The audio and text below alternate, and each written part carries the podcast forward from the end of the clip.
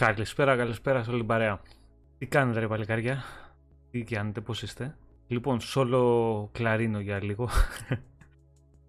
θα είμαι μόνος μου στη σκηνή για, για λιγάκι ακόμα, μέχρι να, να μαζευτούν και οι υπόλοιποι. Περιμένουν τον Κώστα, θα μπει και ο Μιχάλης στην πορεία λογικά. Ε, να πω μια καλησπέρα για αρχή σε όλα τα παιδιά που είναι στο chat ήδη. Στο Χρυσοβαλάντι Παπαδημητρίου, στον Exhibit, στον Έφανε 83, στον Νάσγκουλ, στον Τζόρτζο Χαγιαμπούζαλης, στον Νίκο τον Καλογερόπουλο στην Καλλιόπη, στον Άγγελο Σόουλ, στον Αθανάσιο τον Κωστόπουλο, Κότζερ, Χριστόδουλος Στασιούλης, ο Πάχος είναι στην παρέα μας, ο Τάσο Χατζηλάου, ε, ΑΕΚ 911 εδώ, DMC Dante, ο Τζίμο Μπατσουλίνη. Θα πούμε και για τη Limited, Τζιμ. Έχεις πάθει και εσύ πατάτα εκεί τώρα με τον Κοτσόβολο και τρεις και δεν φτάνεις λοιπόν. Στο φίλο μας το Φουβού. Στο Nacer 1975 και στο Ντάσο. Λοιπόν παιδιά να είστε όλοι καλά. Ευχαριστούμε πάρα πάρα πάρα πολύ για τη συμμετοχή και για την παρέα πάνω απ' όλα και στον Ιορδάνη που πήγε τώρα. Σε αυτό το Xcast θα μας συνοδεύσει πίσω το καταπληκτικό Psychonauts 2 το οποίο θα μιλήσουμε αργότερα έτσι με περισσότερες λεπτομέρειες ε, αν μπορεί να μπει και ο, και ο Μιχάλης που λογικά θα προλάβει να μας πει και αυτός έτσι 5-6 λογάκια για το παιχνίδι που πρόλαβε και το τελείωσε. Ναι ρε. Αλλά εντάξει θα μπουν, έρχεται και ο Κώστας τώρα. Καλώς τα παιδιά. Έλα από πιλωτική διάβαση μιλάς, πού είσαι; Έλα, ακούγομαι Κάτσε γιατί ακούγεται κάτι Κάτι παράστα από μέσα. Για μίλα λίγο. Βουητό, τι ακούγεται. Ναι, ναι, ένα βουητό. Ακούγεται σαν έχεις βάλει ξυριστική, ξέρω εγώ. Περίμενε, περίμενε λίγο. Κάτσε κάνω μια επανέναρξη. Mm-hmm. Πάχω, εσύ κάτι έπαθες από ό,τι κατάλαβα με το Psychonauts, με το Game Pass στο PC. Κάτι θεματάκια έχεις γράψει; Αλλά εσείς οι πισάτες τα έχετε αυτά ρε φίλε, τι να κάνουμε; Εντάξει, τα έχετε αυτά. Ασυμβατότητες. Συμβατότητε. Πάρτε μια κονσολίτσα εκεί, ένα Xbox να λύσετε το πρόβλήματά σας. Καθώς και παιδευόστε εκεί με RAM, ιστορίες, επεξεργαστές. Και δεν συμμαζεύετε. Πάτα στο κουμπάκι, ξεκινά και παίζεις. Πάτα στο κουμπάκι, ξεκινά και παίζεις. Κώστας, Ένα, δύο, τρία. χαμήλωσε και λίγο και νομίζω ότι είμαστε OK. Μην ακούγομαι κι okay. εγώ. Λοιπόν, πες έτσι ένα καλησπέρα και εσύ, γιατί τώρα ξεκίνησα κι εγώ. Ναι, καταρχήν καλησπέρα σε όλους λίγο με την ψυχή στο στόμα λίγο. Ε, εγώ και εσύ είμαστε τώρα; Εγώ, εσύ, λογικά θα μπει και ο Μιχάλης λίγο πιο μετά. Ωραία, ωραία. Καλησπέρα σε όλη την παρέα. Λίγο πιο αργά σήμερα, πάντη για καφέ πάμε για ποτό στις 8. Ε, δεν πειράζει, δεν πειράζει. Να σου πω αλήθεια, είναι ώρα που βολεύει περισσότερο, αλλά... Ε, εντάξει, είναι περισσότερο βολική για τον κόσμο, αλλά εδώ πρέπει ξέρεις, να συντονιστούμε 6-7 νοματέοι για να μπορέσουν να, να βρούμε μια στάνταρ ώρα, οπότε ξέρεις, δεν είναι πάντα εύκολο. Τυχαίνουν και αναπογέ, τυχαίνουν και αντελειμμένε υποχρεώσεις. Οπότε από το να τα κυρώνουμε και να μην κάνουμε τίποτα, ας το τραβάμε λίγο σε διαφορετική ώρα. Δεν πειράζει.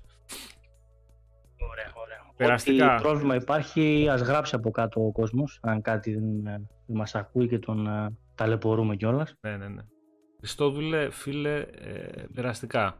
Περαστικά να το περάσεις όσο πιο light γίνεται αυτό και όλα τα άλλα θα τα βρούμε, εντάξει. Λοιπόν, Κώστα πίσω προφανώς δεν ξέρω αν έχεις δει παίζει ε, Psychonauts.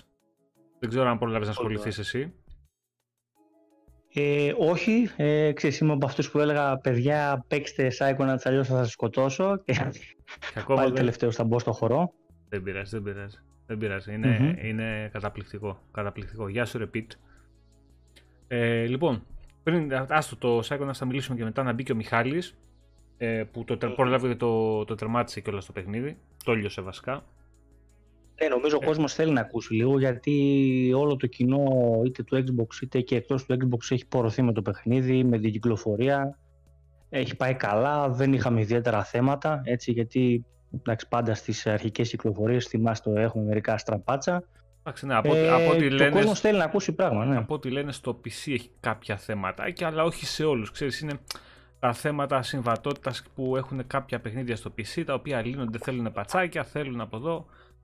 Εντάξει. Ισχύει, ναι, εντάξει, ισχύει. Απλά επειδή και η εκπομπή είναι για Xbox, ας πούμε, κατά εξοχήν, ε, συνήθως ε, μαζεύουμε τα νέα για εκεί πέρα πιο πολύ. Ναι, ναι, Ε, ναι. αλλά όποιος θέλει να πει κάτι και για PC, εννοείται το καλύπτουμε γι' αυτό. Μμμ.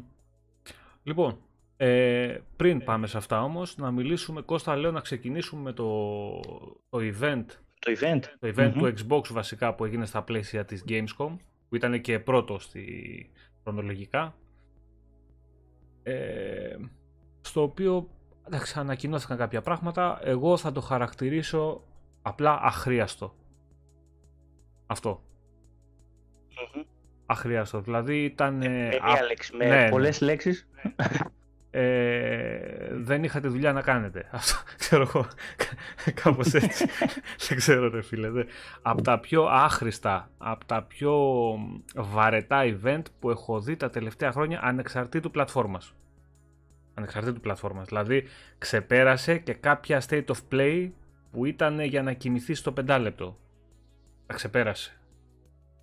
Δεν μπορώ να καταλάβω ποια είναι η λογική αυτή και απλά θα αφήνεις μία μεγάλη είδηση, έτσι, σημαντική είδηση που έχει να κάνει με την πλατφόρμα για την επόμενη μέρα.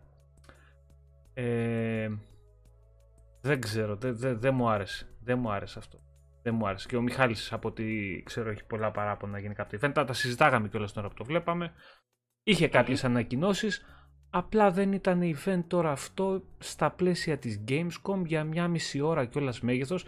Δεν- Έστω ε, ήταν υπερβολικά τραβηγμένο χωρίς λόγο. Δηλαδή και χωρίς στην ουσία Κώστα καμία καινούργια ανακοίνωση. Που να έχει να κάνει με το Xbox δηλαδή, όχι...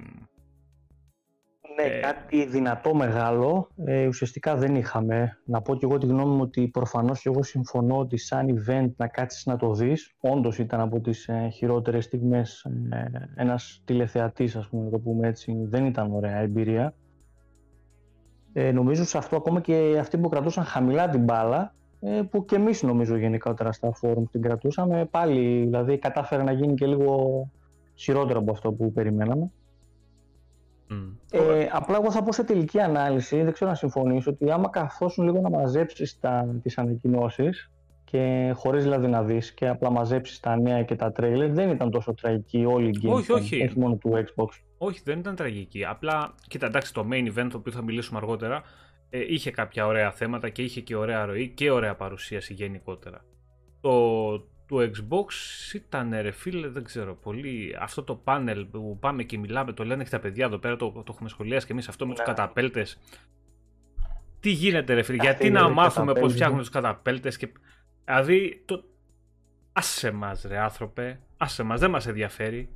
Δεν μας ενδιαφέρει. Δηλαδή, αυτό το πράγμα να τραβάμε συνέχεια το Age of Empires, να τραβάμε συνέχεια το Flight Simulator, να περιμένει ο κόσμος και να μην βλέπει τίποτα καινούριο εκτός από ε, ανακοινώσεις για μικρά DLC, για κάποια updates ή, ή κάποια updates ε, για παιχνίδια που θα κυκλοφορήσουν, τα οποία όμως είναι ανούσια. Ε, φτιάχτε το λίγο ρε γάμο το. Δηλαδή, διαβάζω και σχόλια που έχουν, που έχουν πολύ χαβαλέ και είναι μ, πολύ to the point. Λέει ο Nazgul, ήταν event που είχες να παίζεις στο background πλένοντας πιάτα. Βαρετό και χωρίς τίποτα ενδιαφέρον. Όντως, όντως έτσι. Αυτό ναι, είναι true story κανονικά έτσι, δεν το λέει για χάβα, δεν ισχύουν αυτά. Γεια σου ρε Γιαννάρα. Καλησπέρα και εσένα. Ε, ναι, ο Exhibit λέει το μόνο καλό η limited edition του Xbox Series X λέει Hellnet που- και η ημερομηνία κυκλοφορίας. Μόνο που έγινε την επόμενη. Αυτό δεν έγινε στο event του Xbox. Αυτό, αυτό συζητάμε. Ε, εντάξει, η αλήθεια δεν περιμέναμε και πολλά πράγματα. Αλλά. Και όταν δεν περιμένεις, ξέρεις, υπάρχει πάντα αυτή η κρυφή ελπίδα πίσω που λες: Α, κάτσε μήπως δείξεις τίποτα ενδιαφέρον, ρε παιδί μου. Και όταν δεν το βλέπεις τελικά, ξενερώνεις ακόμα και όταν δεν περιμένεις τίποτα. Ε, Ναι, ναι. Εντάξει. Μια εκπληξούλα Ναι, παραπάνω, ναι. ας πούμε, που πάντα είναι Ναι, δηλαδή. ευπρόσδεκτη θα το έλεγα. Τώρα για αυτό που μιλάνε πολλή ώρα και οι developers και γενικότερα οι δημοσιογράφοι πρέπει λίγο να σταματήσει κάποια στιγμή. Για μένα Εγώ το συγχωρώ. δεν είναι σε, σε Μμμ. main event ρε εσύ, Κώστα αυτό. Ε, Κάνε ένα δεύτερο μετά ναι. που να έχει σαν ε, developer commentary και τα λοιπά και βάλε εκεί να μιλήσουν, να πούνε πέντε πραγματάκια. Να είναι εκτός show. γιατί το σπάς στη μέση και το κάνεις τόσο βαρετό, τόσο δύσκολο στον κόσμο να τον παρακολουθήσεις δηλαδή; Αχρίαστα μεγάλο, αυτό που είπες, αχρίαστα μεγάλο. Ναι, δηλαδή, μα... περισσότεροι δεν έχουμε πολύ χρόνο για Το κάνει κουραστικό, Κώστα, το κάνει κουραστικό. Δηλαδή, και κάποιο που θέλει να το παρακολουθήσει, μόλις αρχίζει και βλέπει πάνελ και αρχίζει ομιλίες, το αλλάζει ή βάζει κάτι άλλο. Είναι δύσκολο να παρακολουθήσει. Όταν βλέπει συνεχόμενη ροή, ε, τον κρατάει πολύ πιο εύκολα να κάτσει να παρακολουθήσει το όλο θέμα. Το ίδιο ισχύει και για τα παιχνίδια που έχουν αρχίσει να απλώνονται αντί να γίνουν λίγο πιο μικρά και συμπαγή, τα ξεχυλώνουν λίγο ε, σε γενικότερο επίπεδο αυτό από τότε που αρχίσαν και τα open world. Ε, εγώ πάντως συγχωρώ λίγο μόνο στις indie παρουσιάσεις τα, τους κατασκευαστές που βγαίνουν και μιλάνε γιατί εντάξει, αυτοί τώρα είναι νέοι άνθρωποι και ανερχόμενοι στον χώρο. Κάπως πρέπει να μιλήσουν με πάθος για το ε, προϊόν τους. Έχουν, έχουν και... Όταν είναι οι indie, εγώ τους συγχωρώ ό,τι και να γίνει, γιατί είναι οι αφανεί ήρωες, πρέπει να βγουν να τα πούνε. Για μένα, Κώστα, εννοείται ότι πρέπει να τα πούνε και πρέπει να έχουν και μεγαλύτερη προώθηση γενικότερα και από τα κανάλια και από τις εταιρείες κτλ. Απλά ε, κάντε το κάπως διαφορετικά. Μην χαλάς τη ροή του event ε, για να μιλήσει ο άλλος για το παιχνίδι του. Δείξε το παιχνίδι του, δείξε τα παιχνίδια και κάνε ένα δεύτερο event μετά με όλους αυτούς να μιλήσουν. Όποιος ενδιαφέρεται γι' αυτό να κάτσει να το παρακολουθήσει. Μην του το πετάς στα μούτρα με το ζόρι. Δεν είναι ωραίο αυτό. Βασικά, όχι, δεν είναι ωραίο για μας. Γιατί εμείς έτσι κι αλλιώς θα το δούμε και έτσι κι αλλιώς μας ενδιαφέρει αυτό. Ε, εμείς μιλάμε αυτή τη στιγμή γενικότερα το πώς το παίρνει ο κόσμος, το πώς το βλέπει και το πόσο κόσμο χάνει, ξέρω εγώ, ή το πόσο πέφτουν οι, οι μετοχές να το πω έτσι του, του συγκεκριμένης παρουσίασης από τη φιλοσοφία αυτή. Εντάξει, δεν, δεν ξέρω. Εμένα με, με κάνει να βαριέμαι πάντως. Να δούμε λίγο και το... Να σου λέει θα μπορούσε να τη λίγο τις επερχόμενες κυκλοφορίες, κάτι για Hellblade. Ε, νομίζω ότι αν είχαν κάτι τέτοιο να δείξουν Nazgul θα το δείχνανε ε, την επόμενη μέρα που έβλεπε πολύ περισσότερος κόσμος και από άλλες πλατφόρμες. Το main event δηλαδή, δεν θα το δείχνανε εκεί, όπως κάνανε και με το Halo. Ε, να πούμε λίγο. Λέω ο Άικ λέει αυτό με το καταπέλτη δηλαδή το τερμάτισαν ρε φίλε ειλικρινά. Ήταν παιδιά όντως από τα... αυτό που σου μένει ρε παιδί μου, από τα τραγικά που λες. Τι αχρείαστο πράγμα είναι αυτό. Δηλαδή, OK. Okay. Να πούμε λίγο κόστο τώρα και τι είδαμε. Ε, είδαμε Dying Light 2. Το οποίο να σα πω την αλήθεια, ενώ άκουσα πολύ καλά λόγια, εμένα δεν με ενθουσίασε καθόλου. Ε, εγώ βλέπω ένα ταλαιπωρημένο παιχνίδι το οποίο δεν ξέρω αν θα τα πάει καλά. Αμφιβάλλω πολύ αν θα τα πάει καλά ε, μόλις κυκλοφορήσει. Γιατί... Ακροβατή λίγο. Ακροβατή θα έλεγα λίγο στην επιτυχία και στην αποτυχία. Ε, είναι πρώτα απ' όλα πολύ ταλαιπωρημένο παιχνίδι. Έχει πάει από τη μία καθυστέρηση στην άλλη, από τη μία κύρωση στην άλλη. Ε, δεν βλέπω καμία εξέλιξη σε σχέση με τα βίντεο και τα αυτά που είχαμε δει αρχικά πριν τις αλλα... όλες τις αλλαγές και τις ανακοινώσεις και, και, και, και. Καμία. Ε, Exhibit θα μιλήσουμε μετά γι' αυτό, γιατί θα πούμε και τις ανακοινώσεις που έγιναν εκεί πιο αναλυτικά. Θα τελειώσουμε λίγο με το Xbox και θα πούμε και για το Night Live. Τα γραφικά είναι παιχνιδιού Xbox One PS4. Γιατί το λέει και Καλλιόπη εδώ, τα γραφικά δεν είναι πολύ καλά. Ε, όχι, δεν είναι πολύ καλά. Δεν, δεν περιμέναμε τώρα με τις νέες κονσόλες ειδικότερα ένα παιχνίδι που θα βγει ε, τόσους μήνες μετά την κυκλοφορία τους να είναι σε αυτό το επίπεδο. Δεν μου ήταν και πολύ καλύτερα σε βασικά πολύ καλύτερα και από το πρώτο. Και αυτό είναι που είναι το, το εντυπωσιακό της ιστορίας. Τέλος πάντων, ε, καμία, καμία αίσθηση δεν μου έκανε με Κώστα το Dying Light 2. Το ένα ε, είναι... το ένα, ένα κλικ ε, το ένα είναι πολύ καλό. Ήταν καλό. Για την εποχή που βγήκε ήταν αξιοπρεπέ και τα expansion που βγήκαν είναι πολύ καλά. Αυτό δεν ξέρω. Πολύ parkour. Τι ημερομηνία πολύ... δώσανε, θυμάσαι; Τι ημερομηνία δώσανε ή δεν δώσανε; Νομίζω ε, ήταν 7 Δεκεμβρίου. Ε, 7 Δεκεμβρίου νομίζω ήταν. 7 ή 8 κάπου. 7 Δεκεμβρίου του 2021. 7 Δεκεμβρίου ήταν. Ε, είναι λίγο δύσκολη περίοδος. Ναι, να δούμε. Εντάξει, και μέσα γιορτές. Εμένα, καλά πέρα θα έχει ένα σωρό κυκλοφορίες. Αλλά μου έκανε εντύπωση αυτό το, το στυλ που υιοθετήσανε, το τόσο parkour μέσα ρε φίλε, το οποίο θυμίζει το, το άλλο, πες με, τη, με την κοπελιά. Το Mirror, το mirror Edge. Mirror Edge, που πάρα πολύ, Edge, ναι. πάρα πολύ. Βάλανε μέσα και τσεκούρια, έχουν κάνει ένα, ένα μπλέξιμο, μια μίξη. Ε, δεν ξέρω, έχει φύγει πολύ Ε, πολύ από το θέμα zombie από ό,τι βλέπω και την όλη θεματολογία πάνε να το ανοίξουν λίγο το θέμα λόγω προφανώς για την ιστορία κτλ. Εγώ βλέπω να πηγαίνει ζούμπι το αυτό. Εντάξει. Θα δούμε, θα δούμε. Δεν, δεν μένει πολύς καιρός ακόμα. Σε τρία μηνάκια θα, θα το δούμε.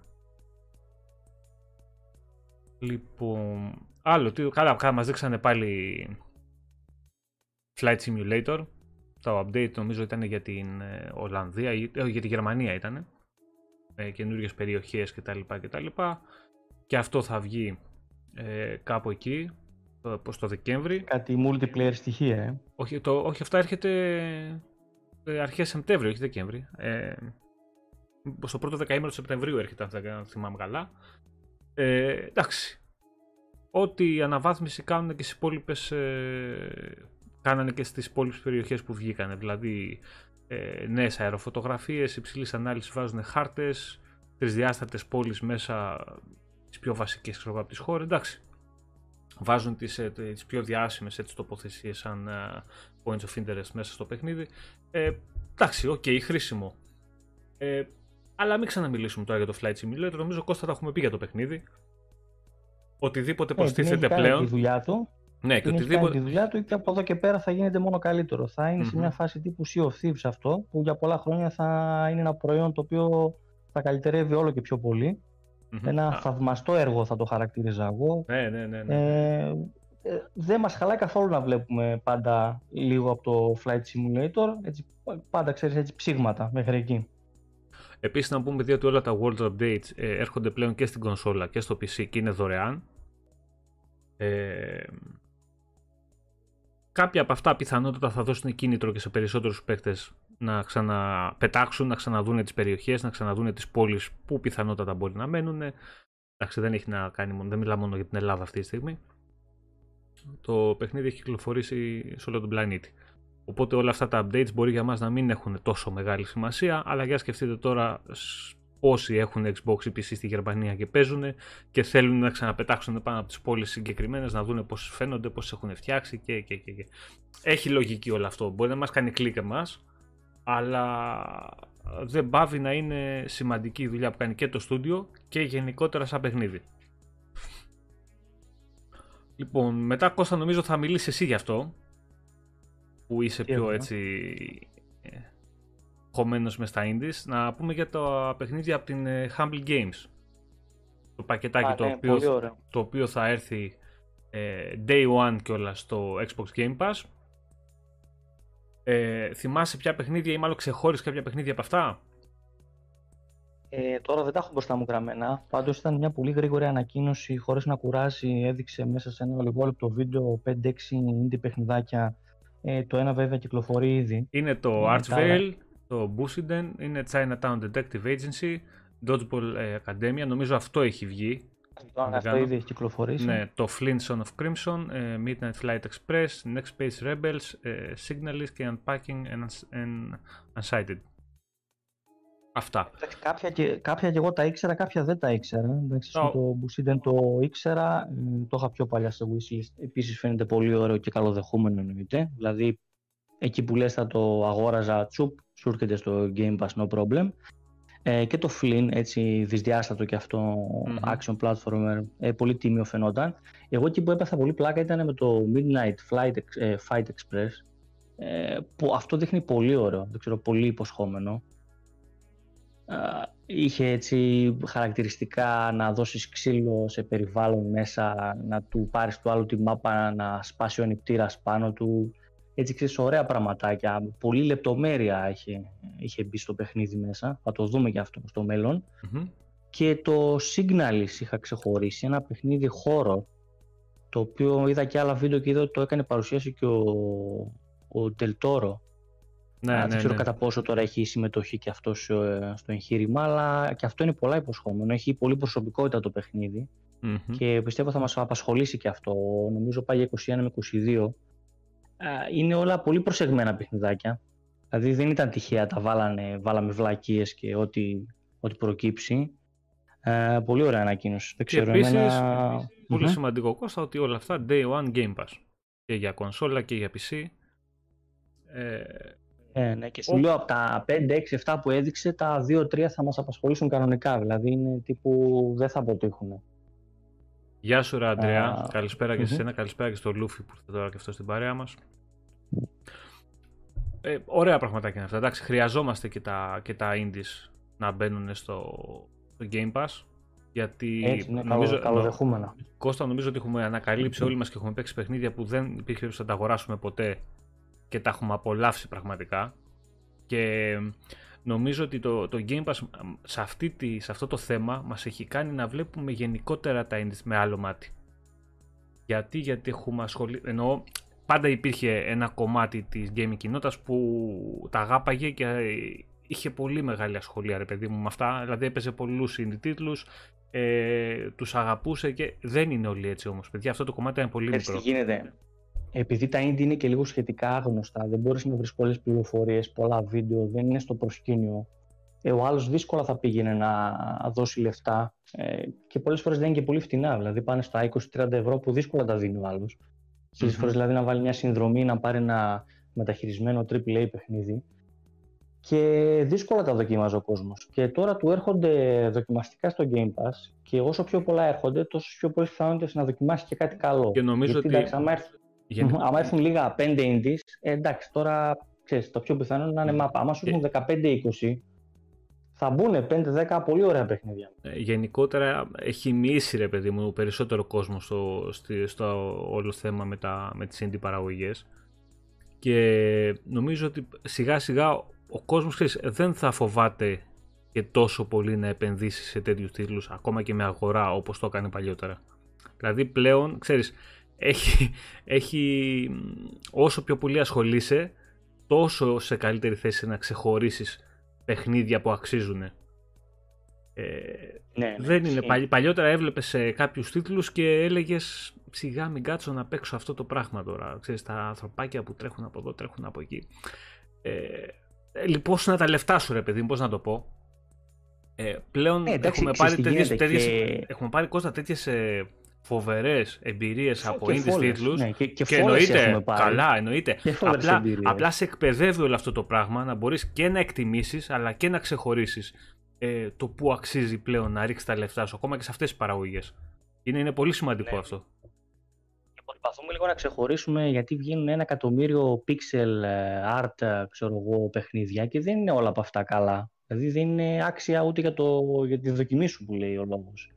Ε, ωστόσο η Microsoft κάνει καλή δουλειά, δηλαδή αυτά που προσπαθεί να φέρει ε, δεν είναι πάντα επιτυχημένα, αλλά τα μισά από αυτά κάνουν πολύ καλά τη δουλειά τους.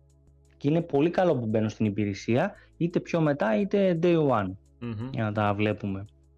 Καλησπέρα. Και τελειώσαμε και από αυτό το section. Καλησπέρα στο Βασίλη, καλησπέρα και στο Σταύρο που ήρθαν τώρα στην παρέα μας.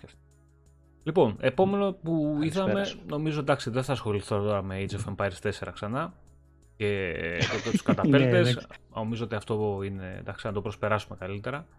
Νομίζω καλό θα είναι να προσπεράσουμε γενικότερα τα τρέιλερ που θα δούμε και στο μέλλον για το Age of Empires 4 μέχρι να κυκλοφορήσει. Γιατί αρχίζει και κουράζει λίγο αυτή η ιστορία. Είναι Age of Empires. Δεν μπορείς να δείξει κάτι άλλο που θα εντυπωσιάσει τον κόσμο. Οι πληροφορίες που θα δώσεις για πολιτισμούς κτλ. κτλ ε, δεν εντυπωσιάζουν. Δώσ' τα κάπως διαφορετικά. Δεν χρειάζονται τέτοιου είδους τρέιλερ. Τζάμπα λεφτά Είχε χαλάτε. το show το, το Age of Empires, έτσι, πριν κάτι μήνες, έτσι. Ναι, ναι, ναι. Ο Πάχος okay, λέει: παρακάτω. Τα indies είναι μακράν σε επίπεδο ποικιλίας. Ό,τι καλύτερο έχει η βιομηχανία αυτή τη στιγμή. Από AAA για μένα ζήτημα να βγουν 10 το χρόνο που να αξίζουν τα λεφτά τους. Δεν θα διαφωνήσω, ε, Παναγιώτη. Δεν θα διαφωνήσω. Αλέξη, ναι, ναι. ό,τι θες, ρωτάς. Λοιπόν, ε, επόμενο που είδαμε και μου έκανε λίγο έτσι εντύπωση ήταν το Into the Pit. Ε, Επίσης και αυτό Game Pass, ναι, ε, γρή... Xbox και PC. Γρήγορη δράση. Ε, 19 Οκτωβρίου κυκλοφορεί αυτό. Ε, νομίζω κυκλοφορεί μόνο για Xbox και PC. Δεν ναι, έχει... ναι, και εγώ τέτοια ανακοίνωση είδα. Δεν βγαίνει ε, σε Windows, άλλες... Steam ή κάτι τέτοιο. Ναι. Ναι, δεν βγαίνει σε άλλες πλατφόρμες. Ε, day one στο Game Pass. Ε, να το δούμε. Να το δούμε. Θυμίζει λίγο Doom, λίγο στο, στον κόσμο μέσα γενικότερα. Ε, όχι το εικαστικό του. Στην ατμόσφαιρα περισσότερο θα έλεγα. να το δούμε πώς θα πάει αυτό. Ναι, να υπενθυμίσουμε βέβαια ότι πάλι είναι λίγο roguelike, οπότε ναι, εντάξει, ναι, ναι, διστακτικά ναι, θα πάει ο κόσμος, δεν πειράζει. Ε, το θέμα είναι θα μπει στο Game Pass. Οπότε mm-hmm. Κώστα άμα σε βάλει και σε κουράσει, το αφήνεις στην άκρη και πας κάπου αλλού. Αυτό είναι το καλό. Αυτό είναι το μεγάλο καλό του Game Pass. Δοκιμάζεις και αν σ' αρέσει επενδύεις το χρόνο σου και τα λεφτά σου. Αν δεν σ' αρέσει προχωράς. Δεν κλαις ποτέ λεφτά. Αυτό είναι το βασικό. Ε, επίσης, δύο, εντάξει, από τις δύο επόμενες που είδαμε, η μία ήταν για μένα άχρηστη. Ε, το Mayhem Ship, Sea of Thieves, το οποίο έχει αρχίσει όσο και όμορφο να είναι το Sea of Thieves, όσο και κόσμο να έχει, αυτός το κάθε τόσο να πετάγεται και ένα Sea of Thieves και να δείχνουμε ένα καινούργιο καράβι, εμένα έχει αρχίσει και με κουράζει. Ε, βέβαια δεν κουράζει αυτούς που παίζουν και αγαπάνε το παιχνίδι, αλλά εντάξει, δεν ξέρω, τα βλέπω εγώ λίγο περίεργα. Τέλος πάντων, το συγκεκριμένο καραβάκι με όλα τα υπόλοιπα που θα. τα expansion, expansion τις προσθήκες που θα μπουν στο παιχνίδι ε, έρχεται 24 Αυγούστου έχει προσθεθεί ήδη δηλαδή ε, και σαν νομίζω μέχρι τις 8 Σεπτεμβρίου 7-8 Σεπτεμβρίου κάπου εκεί θα μπορούν να τα πάρουν και το επόμενο κόστα ήταν το Cult of the Holy Detonation το, το DLC για το Wasteland 3 το οποίο καλώς να ορίσει γιατί το Wasteland 3 είναι παιχνιδάρα και νομίζω ότι το έχει, το έχει αγαπήσει πολύ ο κόσμος. Ειδικά τώρα που έχουν βγει και αρκετά πατσάκια Κώστα και έχει έρθει σε πολύ καλύτερη κατάσταση από θέμα bugs που ήταν από το κυκλοφόρησε. Ε, νομίζω ότι είναι. το τελευταίο DLC για το συγκεκριμένο παιχνίδι, ή έχουν ανακοινώσει κάτι ακόμα εκτός από αυτό; Φαντάζομαι τελειώνει κάπου εδώ πέρα το. Ε, κάποια στιγμή τώρα θα τελειώσει και αυτό. Γιατί εντάξει, νομίζω δεν πρέπει να δείξουμε το βάρος και σε. και κάπου Έρχονται ένα σωρό ναι, παιχνίδια ναι. από πίσω, εντάξει. Λοιπόν, το επόμενο που είδαμε ήταν άλλο ένα χρειάστο για μένα πλέον, στην περίοδο που διανύουμε. Το Homecoming του State of Decay του 2. Δηλαδή, εντάξει, έλεος, σταματήστε το. Σταματήστε το. Έρχεται State of Decay 3 σιγά σιγά. Αφήστε το ρε παιδιά και ρίχτε εκεί πέρα το βάρος. Undead Lab είσαστε, δεν έχετε 700 άτομα προσωπικό. Δηλαδή, σταματήστε το και βρίχτε το βάρος στο καινούριο παιχνίδι. Δηλαδή, ήμαρτο, εντάξει. Λες και βλέπανε τώρα στο State of Decay το 2 μέσα και ήταν ένα εκατομμύριο κόσμος και συνεχίζουν τη στήριξη, λέω και εγώ. Εντάξει. OK. Okay. Ωραίο ήταν, εγώ τα το έπαιξα που ήταν και τίγκα στα bugs. Τίγκα όμως στα bugs, δηλαδή κάθε βήμα έβλεπες και πράγματα που πέθαινες στο γέλιο. Ε, το είχα απολαύσει το παιχνίδι. Αλλά εντάξει, το... περάσανε, ξέρω εγώ, δύο χρόνια, τρία που έχει κυκλοφορήσει. Φτάνει, εντάξει. Δεν έχει και τόσο κόσμο μέσα που, που δικαιολογεί όλο αυτό. πεις, ε, θα τους βρίζουμε που συνεχίζουν και να το υποστηρίζουν. Ναι. Εντάξει, εννοείται ότι δεν, δεν είναι κακό, αλλά θεωρώ ότι θα ήταν καλύτερο να ρίξουν όλο το βάρος τους στο, στο 3.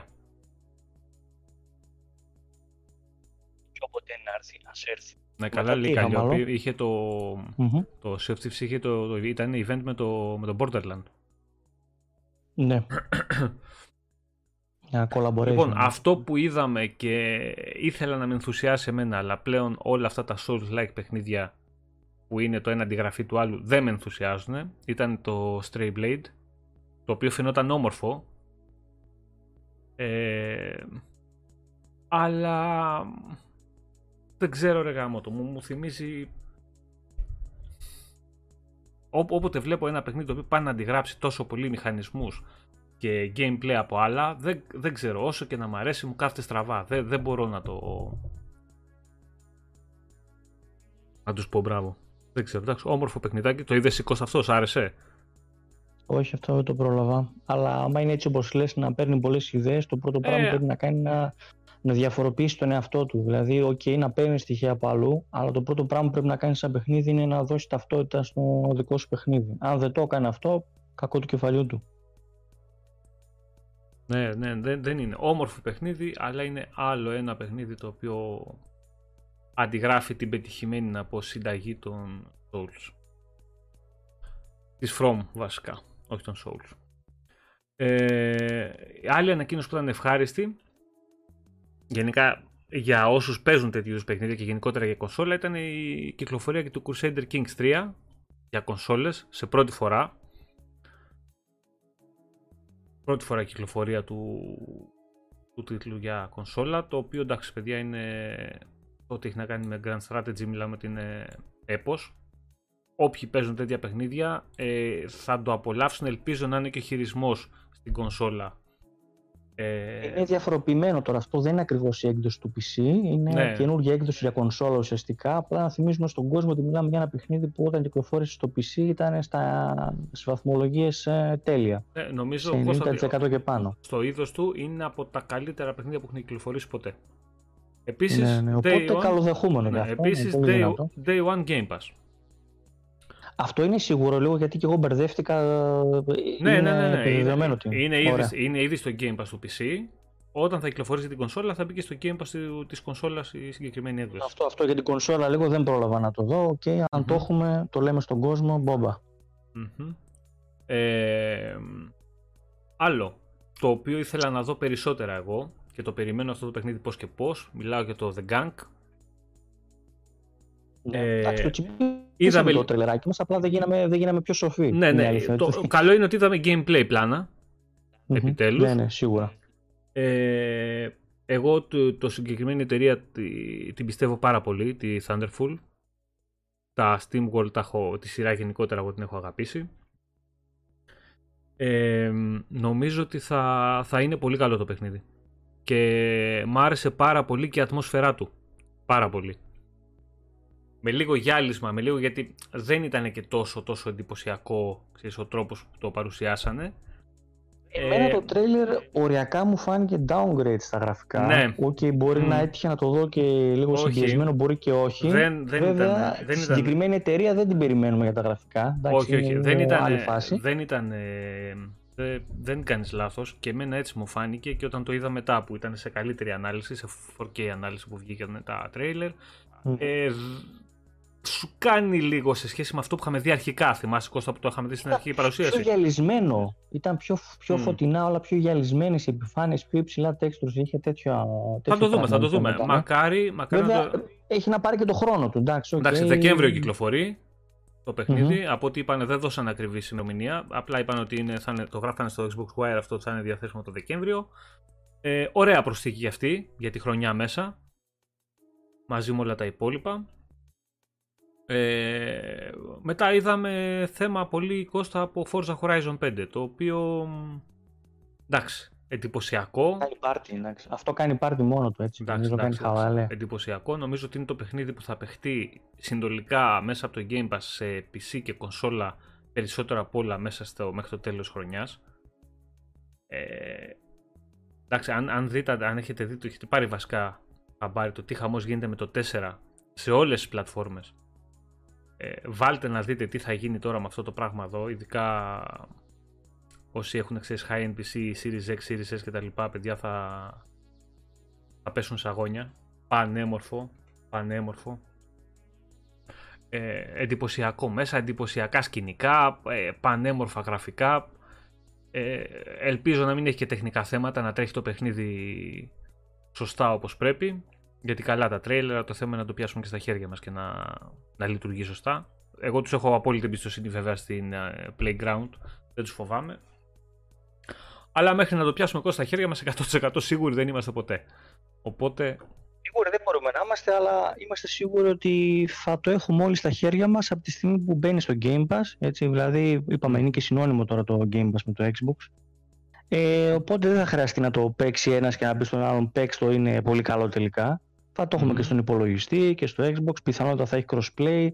Θα είναι και στα One και στα Series. Ελπίζω δηλαδή όλοι να, να μείνουν ικανοποιημένοι όπως και με το Psychonauts. Από ό,τι κατάλαβα όλοι μείναν ικανοποιημένοι. Και μιλάμε για μια από τις μεγαλύτερες κυκλοφορίες για φέτος που όπως έγινε το πράγμα είπαμε καθυστέρησαν πολλά παιχνίδια και πήραν αναβολές το Forza Horizon πιστό στο ραντεβού του θα, θα βγάλει τα κάστανα από τη φωτιά ουσιαστικά έτσι, για, και για την εορταστική περίοδο, για το επόμενο Black Friday. Καλά, γενικότερα, γενικότερα η χρονιά θα κλείσει πολύ καλά για το Xbox. Πολύ καλά, δηλαδή θα έχεις, έχεις, έχεις ήδη τώρα το Psychonauts το οποίο είναι, εντάξει, μπορεί να είναι multiplatform τίτλος, αλλά είναι first party παιχνίδι από first party studio της Microsoft. Πλέον. Ε, θα έχεις ε, Halo Infinite, θα έχεις The Gang, θα έχεις ε, ε, Forza Horizon 5 σίγουρα. Ε, πάρα πάρα πολύ... Καταρχήν είναι ένα παιχνίδι που το κάνεις εγκατάσταση και δεν θα το ξανακάνεις από εγκατάσταση. Ναι, ναι, ναι, ναι, ναι, ναι. Έτσι, θα μείνει μέσα και Γεια σου, πάρα μετά. Ε, ναι, είναι τα 100 GB που λες ότι έχω 100 GB δίσκο μικρότερο ρε παιδί μου. Το περνάς μέσα ναι. και δεν θα, δεν θα βγει ε, μέχρι να πουλήσεις την κονσόλα, μέχρι να σου χαλάσει.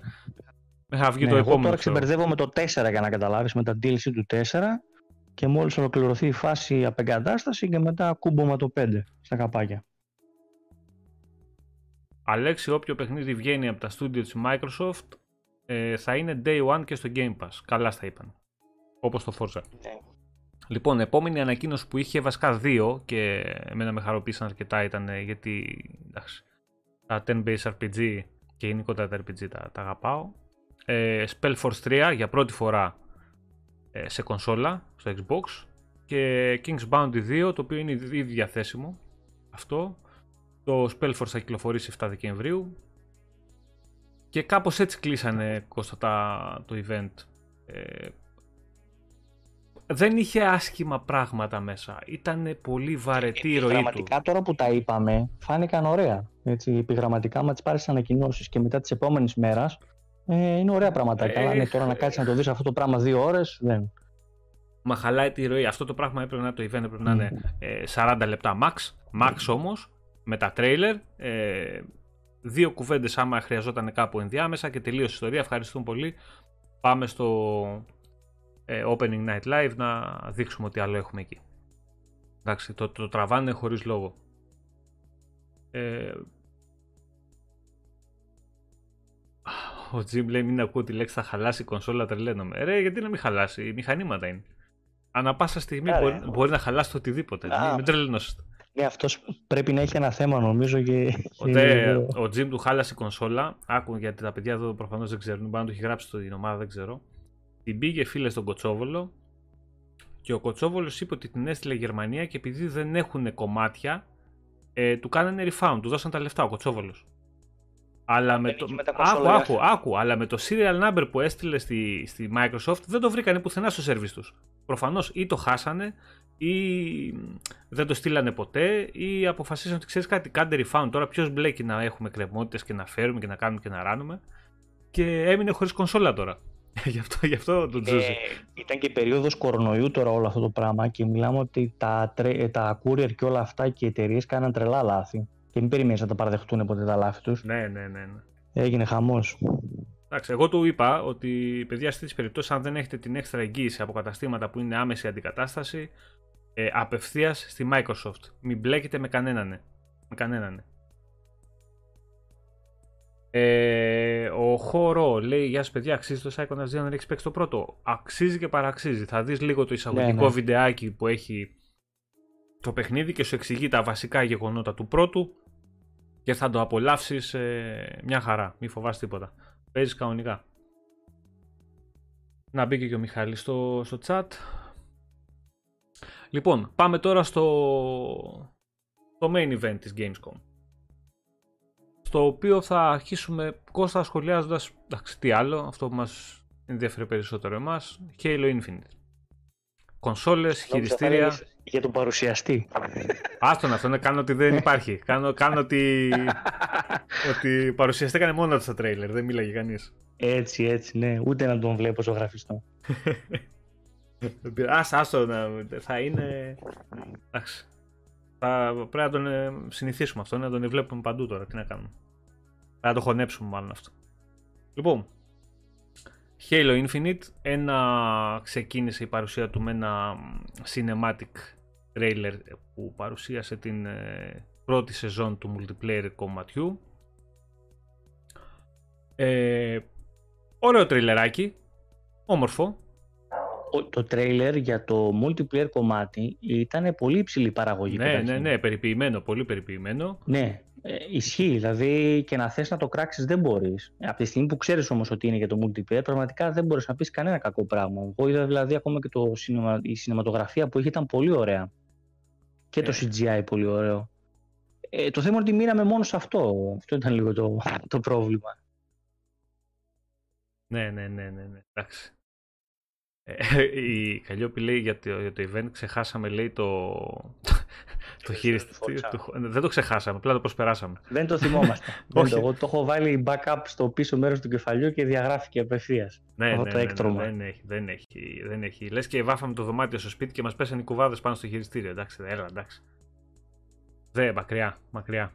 Δεν ξέρω, εμένα Βέβαια ήταν πολύ, ξέρεις, μου... είναι πολλοί που όλα αυτά τα παρδαλά, τα πολύχρωμα και τα υπόλοιπα τα, τα λατρεύουν, δηλαδή τρελαίνονται για τέτοια χειριστήρια. Εγώ παιδιά μαζί μακριά. Τους, κάνε ένα παρδαλό χειριστήριο και ονόμασέ το, ξέρω εγώ, paintball, ξέρω εγώ, οτιδήποτε. Γιατί να ονομαστεί αυτό το πράγμα φόρτσα εμένα, δεν με, εκεί δεν μου κουμπώνει καλά. Δεν το λέω δηλαδή για τα χρώματα. Εννοείται δεν έχω πρόβλημα ούτε με το ροζ, ούτε με τις αποχρώσεις και αυτά. Όχι, ρε. Ε, εγώ, εγώ πρώτα απ' θεωρώ το δηλαδή, καλύτερο. Σχέδιο, εγώ, Άμα δεν μου πεις ότι είναι φόρτσα, πάλι ωραίο θα σου πω. Αλλά μόλις μου λύσει ότι είναι φόρτσα, όχι. Εγώ αυτό το πράγμα δεν το θέλω. Εγώ αυτό, Κώστα, για να καταλάβουμε, δεν έχουμε θέματα με χρώματα κτλ. Το αγαπημένο μου ε, themed ε, controller είναι του Sea of Thieves. Ακόμα. Ακόμα όμως. Ναι, και θυμίζεις Sea of Thieves. Έτσι, to the δηλαδή, point. To the point. Τέλος. Ναι, to the ναι, point. Ακριβώς, Ήταν χειριστήριο απίστευτο. Απίστευτο για το παιχνίδι συγκεκριμένο. Τώρα το άλλο, λες και έχει πατήσει λάσπες στο αυτοκίνητο και έχει πετάξει λάσπες πάνω στο χειριστήριο. Άσε μας, μόνο. Λοιπόν, να συνεχίσουμε. Ε, το παιχνίδι κυκλοφορεί και επίσημα επιτέλους 8 ε, Δεκεμβρίου και το multiplayer κομμάτι αλλά και το campaign. Έφυγε και αυτό, γιατί αυτό το ξέρεις στο, στον αέρα, στην η εορταστική περίοδος που λέγανε μέχρι τώρα φόβιζε λίγο από την αλήθεια. Γιατί... Εντάξει, με τις, με τις ακυρώσεις και με τις μεταφορές των κυκλοφοριών που έχουμε δει το προηγούμενο διάστημα ε, δεν είναι και να μην φοβάσαι όταν δεν έχει κλείσει ημερομηνία συγκεκριμένη. Οπότε εντάξει. Αν πιάναμε Σεπτέμβριο, αν πιάναμε Σεπτέμβριο, τώρα ακόμα είμαστε τέλη Αυγούστου, αν πιάναμε Σεπτέμβριο και δεν είχαμε ημερομηνία ούτε από αυτό το event, θα μιλούσαμε σίγουρα για 100% ε, αναβολή ούτε τα Χριστούγεννα δεν θα το είχαμε. Δεν θα μπορούσαν δηλαδή να βγάλουν το, το κομμάτι του marketing άμα δεν ανακοινώνουν από τώρα ημερομηνία. Ναι, ναι, ναι. ναι. Τέλος πάντων, τουλάχιστον ε, την ανακοινώσαν. Ναι, εντάξει, μπήκε μια σφραγίδα, ρε παιδί μου, η οποία σου δίνει μια σιγουριά ότι ξέρεις τι, όπα. Ε, Δεκέμβρη θα έχουμε χέλο. Είναι, είναι μεγάλο και αυτό. Εντάξει, πώς να το κάνουμε. Λοιπόν, ε, παράλληλα με αυτά, είχαμε και την ανακοίνωση για το Halo Infinite, το Elite Controller, το Series 2 με τα χρώματα του παιχνιδιού, αλλά και την ε, Limited Edition κονσόλας Xbox Series X, η οποία θα είναι και αυτή με τα χρώματα του Halo Infinite. Ε, Ειδικά για την κονσόλα, αν όχι για το χειριστήριο, ήταν κάτι που το ζητούσε ο κόσμος πάρα ναι, πολύ. Ναι, ναι. Και πολλοί, και πολλοί που περίμεναν, ναι. Κώστα, όχι απλά το ζητούσαν, ναι, απλά ναι, δεν ναι. αγόραζαν γιατί περίμεναν να κυκλοφορήσει μια συλλεκτική οποιοδήποτε παιχνίδι, όχι Halo. Δηλαδή να πάρουν κάτι διαφορετικό. Εμένα που μου αρέσει το minimal της ιστορίας, δεν θα την αλλάξω τη μαύρη. Αλλά η κονσόλα είναι πανέμορφη. Ε, δεν μου λες, λες να είναι και αυτή πιο ελαφριά μέσα και να λείπουν πράγματα και ανεμιστηράκια; Ε, δεν ξέρω τι έχει γίνει. Είδα ότι το διάβασα σήμερα, τυχαία, ότι το PS5 η καινούργια έκδοση λέει είναι πιο ελαφριά και είναι χειρότερη λέει από το προηγούμενο. Δεν ξέρω κατά πόσο είναι χειρότερη, ε, έτσι γράφανε στα άρθρα. Δεν έχω... Τι διαφορές έχουν βάλει άλλες ψύχτρες μέσα, τι έχουν κάνει; Ε, είπαν ότι παρατήρησαν ε, και στην ε, Πώς το και στη θερμοκρασία ένα θέμα. Τώρα και εγώ δεν τα έχω δει πολύ αναλυτικά για να σου πω. Ε, άστο, μην μη, μη, μη λέμε τότε πράγματα στον αέρα, μπορεί να πούμε βλακίες. Απλά θα, θα έχουμε το νου μας για να τα δούμε και Εντάξει, ναι, γιατί λίγο πιο αναλυτικά. Αν δεν τα ξέρουμε το τώρα... θέμα είναι ότι ναι, ο κόσμος περίμενε μια καινούργια κονσόλα και όχι απλά έρχεται, είναι και όμορφη. Νομίζω αντικειμενικά δηλαδή και υποκειμενικά όλοι θα συμφωνήσουμε. Αλλά το ζητούμενο είναι αυτό, ρε παιδιά, ότι στην Ελλαδίτσα μας έχουμε πολύ πρόβλημα να, να δούμε Είναι λίγο δύσκολο. Εντάξει, σίγουρα θα δούμε το controller. Πιστεύω ότι το controller θα το δούμε πολύ πιο εύκολα από την κονσόλα. Εύκολα, ναι. Αλλά επειδή υπάρχουν αρκετές φήμες ότι την εορταστική περίοδο θα αρχίσουν να έρχονται αρκετές κονσόλες στα καταστήματα ε, Series X, δεν θα μου κάνει εντύπωση να εμφανιστούν και λίγα κομμάτια από την Limited γιατί προφανώς θα θέλουν να προωθήσουν και το παιχνίδι, γιατί το παιχνίδι είναι πακέτο με, το, με τις κονσόλες. Ε, θα θέλουν να, να προωθήσουν γενικότερα και το Series X, γιατί τώρα το να είναι μια limited κονσόλα στα καταστήματα απέναντι κόσμο να τη βλέπει έτσι πανέμορφη, ε, δίνει ένα επιπλέον bonus στη, στη Microsoft. Ε, πιστεύω να δούμε. Τώρα θα μου πεις εδώ δεν έχουμε παιχνίδια στα ράφια των καταστημάτων των ελληνικών. Θα θες κονσόλα; Εντάξει, ας ελπίσουμε ότι τουλάχιστον αυτοί οι λίγοι που θα θέλουν τη συλλεκτική να την πάρουν θα μπορέσουν να την κλείσουν ή από κάποιο κατάστημα της Microsoft ε, ηλεκτρονικό στη Γερμανία ή δεν ξέρω και εγώ πού ή από κανένα Amazon κάπου θα βρούμε αν τελικά δεν έρθει εδώ στην Ελλάδα. Ε, πιστεύω από αυτούς τους 10-20 πολύ επίμονους που θα είναι όλη μέρα ιντερνετικά για να βρουν λύση, οι μισοί ίσως ε, την έχουν τα Χριστούγεννα. Κατάλαβες τι εννοώ. Δηλαδή από, από αυτούς και το 50% προβλέπω να την έχει στα χέρια του. Αλλά θέλει επιμονή τώρα, παιδιά, αυτό. Ε, εντάξει. Το χειριστήριο, εγώ παιδιά το, το λάτρεψα, το, το Elite. Ε, πανέμορφο. Εντάξει. Πανέμορφο όμως. Είναι πολύ πιο όμορφο από το χειριστήριο που έχει μαζί κονσόλα η συλλεκτική. Δεν το συζητάμε. Πολύ πιο όμορφο. Δεν έχει να κάνει με το με την ποιότητα και την εργονομία του, του Elite. Έχει να κάνει με τα χρώματα. Δεν έχει αυτό το γκρι το περίεργο, έχει τα χρώματα του Halo πάνω του Armor από του Master Chief, οπότε από μόνο του είναι πολύ πιο έτσι εντυπωσιακό. Αλλά εντάξει, εντάξει, θα τα δούμε. Α περιμένουμε τις επόμενες μέρες. Παιδιά, κάντε και εσείς κανένα τσεκ. Εμείς θα κοιτάμε έτσι κι αλλιώς. Αν βρούμε οπουδήποτε ότι θα εμφανιστεί κονσόλα σε διαθεσιμότητα ή χειριστήρια κτλ., θα ρίξουμε και στο site κανένα άρθρο. Θα ρίξουμε και στην ομάδα εκεί κανένα link όποιος ενδιαφέρεται να μπορέσει να το τσιμπήσει. Και Προχωράμε. η κατάσταση με τις κονσόλες είναι Series S, συνεχίζεις και βρίσκεις εύκολα στην Ελλάδα. Ναι, ναι, ναι, υπάρχουν διαθεσιμότητα σχεδόν σε όλα τα καταστήματα το S. Ναι. Και συνεχίζεις Κώστα, πουλάει και καλα Δηλαδή πλέον ο κόσμος ε, έχει, έχει φύγει από την. Ε, από τη λούπα που είχε πέσει ότι την παραμύθα ότι το Series X δεν είναι next gen κονσόλα και δεν αξίζει και και και και και έχουν αρχίσει ο κόσμος πλέον και βλέπει αυτό που λέγαμε εμείς από την αρχή ότι είναι μηχάνημα που τα σπάει, αξιόλογο μηχάνημα. Γεια σου Ραντονή ε, και ότι αξίζει η αγορά του με τα χίλια, ειδικά στην τιμή αυτή.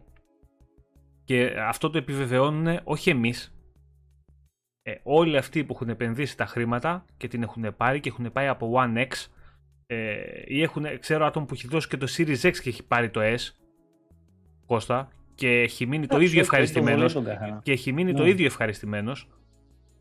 Ε, είναι πολύ, πολύ σημαντικό αυτό. Ε, ότι υπάρχει διαθεσιμότητα σε κονσόλες και ο κόσμος πλέον ε, φοβάται λιγότερο από ό,τι πριν τέσσερις μήνες, ξέρω εγώ. κάτι. Πέντε, το Series S αυτή τη στιγμή είναι στα, είναι στα ράφια. Μπορείς να το βρεις σε ναι, ράφια. Ναι, ναι, ναι, είναι ναι, πολύ σημαντικό. Κάτι που το, το PlayStation και το Series X δεν είναι. Το θέμα δεν είναι αυτό όμως. Το, το θέμα Κώστα είναι ότι πολλοί κόσμος φοβόταν να αγοράσει το Series S.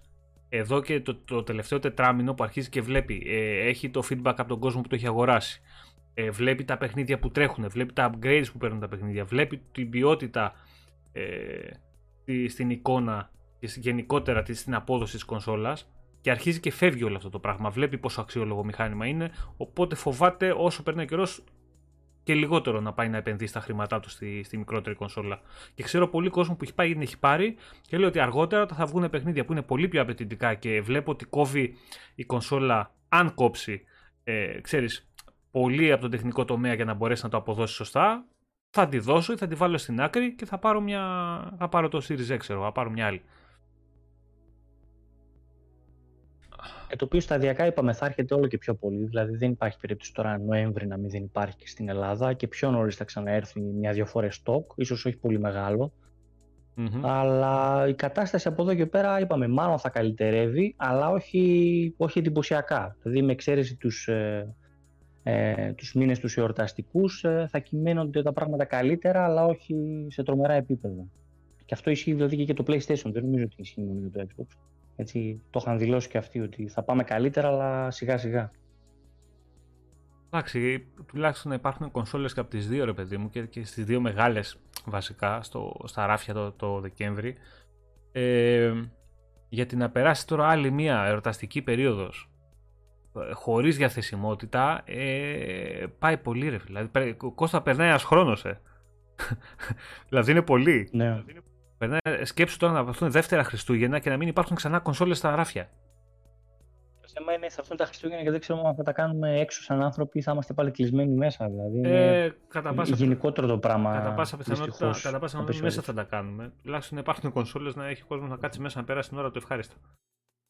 Αυτό είναι το μόνο σίγουρο ότι θα παίζουμε κάτι. Το αντίθετο Μακάρι ο κόσμος να μπορέσει να πάει και στη νέα γενιά, όχι τόσο και για τα παιχνίδια και αυτά, παιδιά για τη γενικότερη εμπειρία. Εγώ θεωρώ ότι ό,τι έχει quick resume.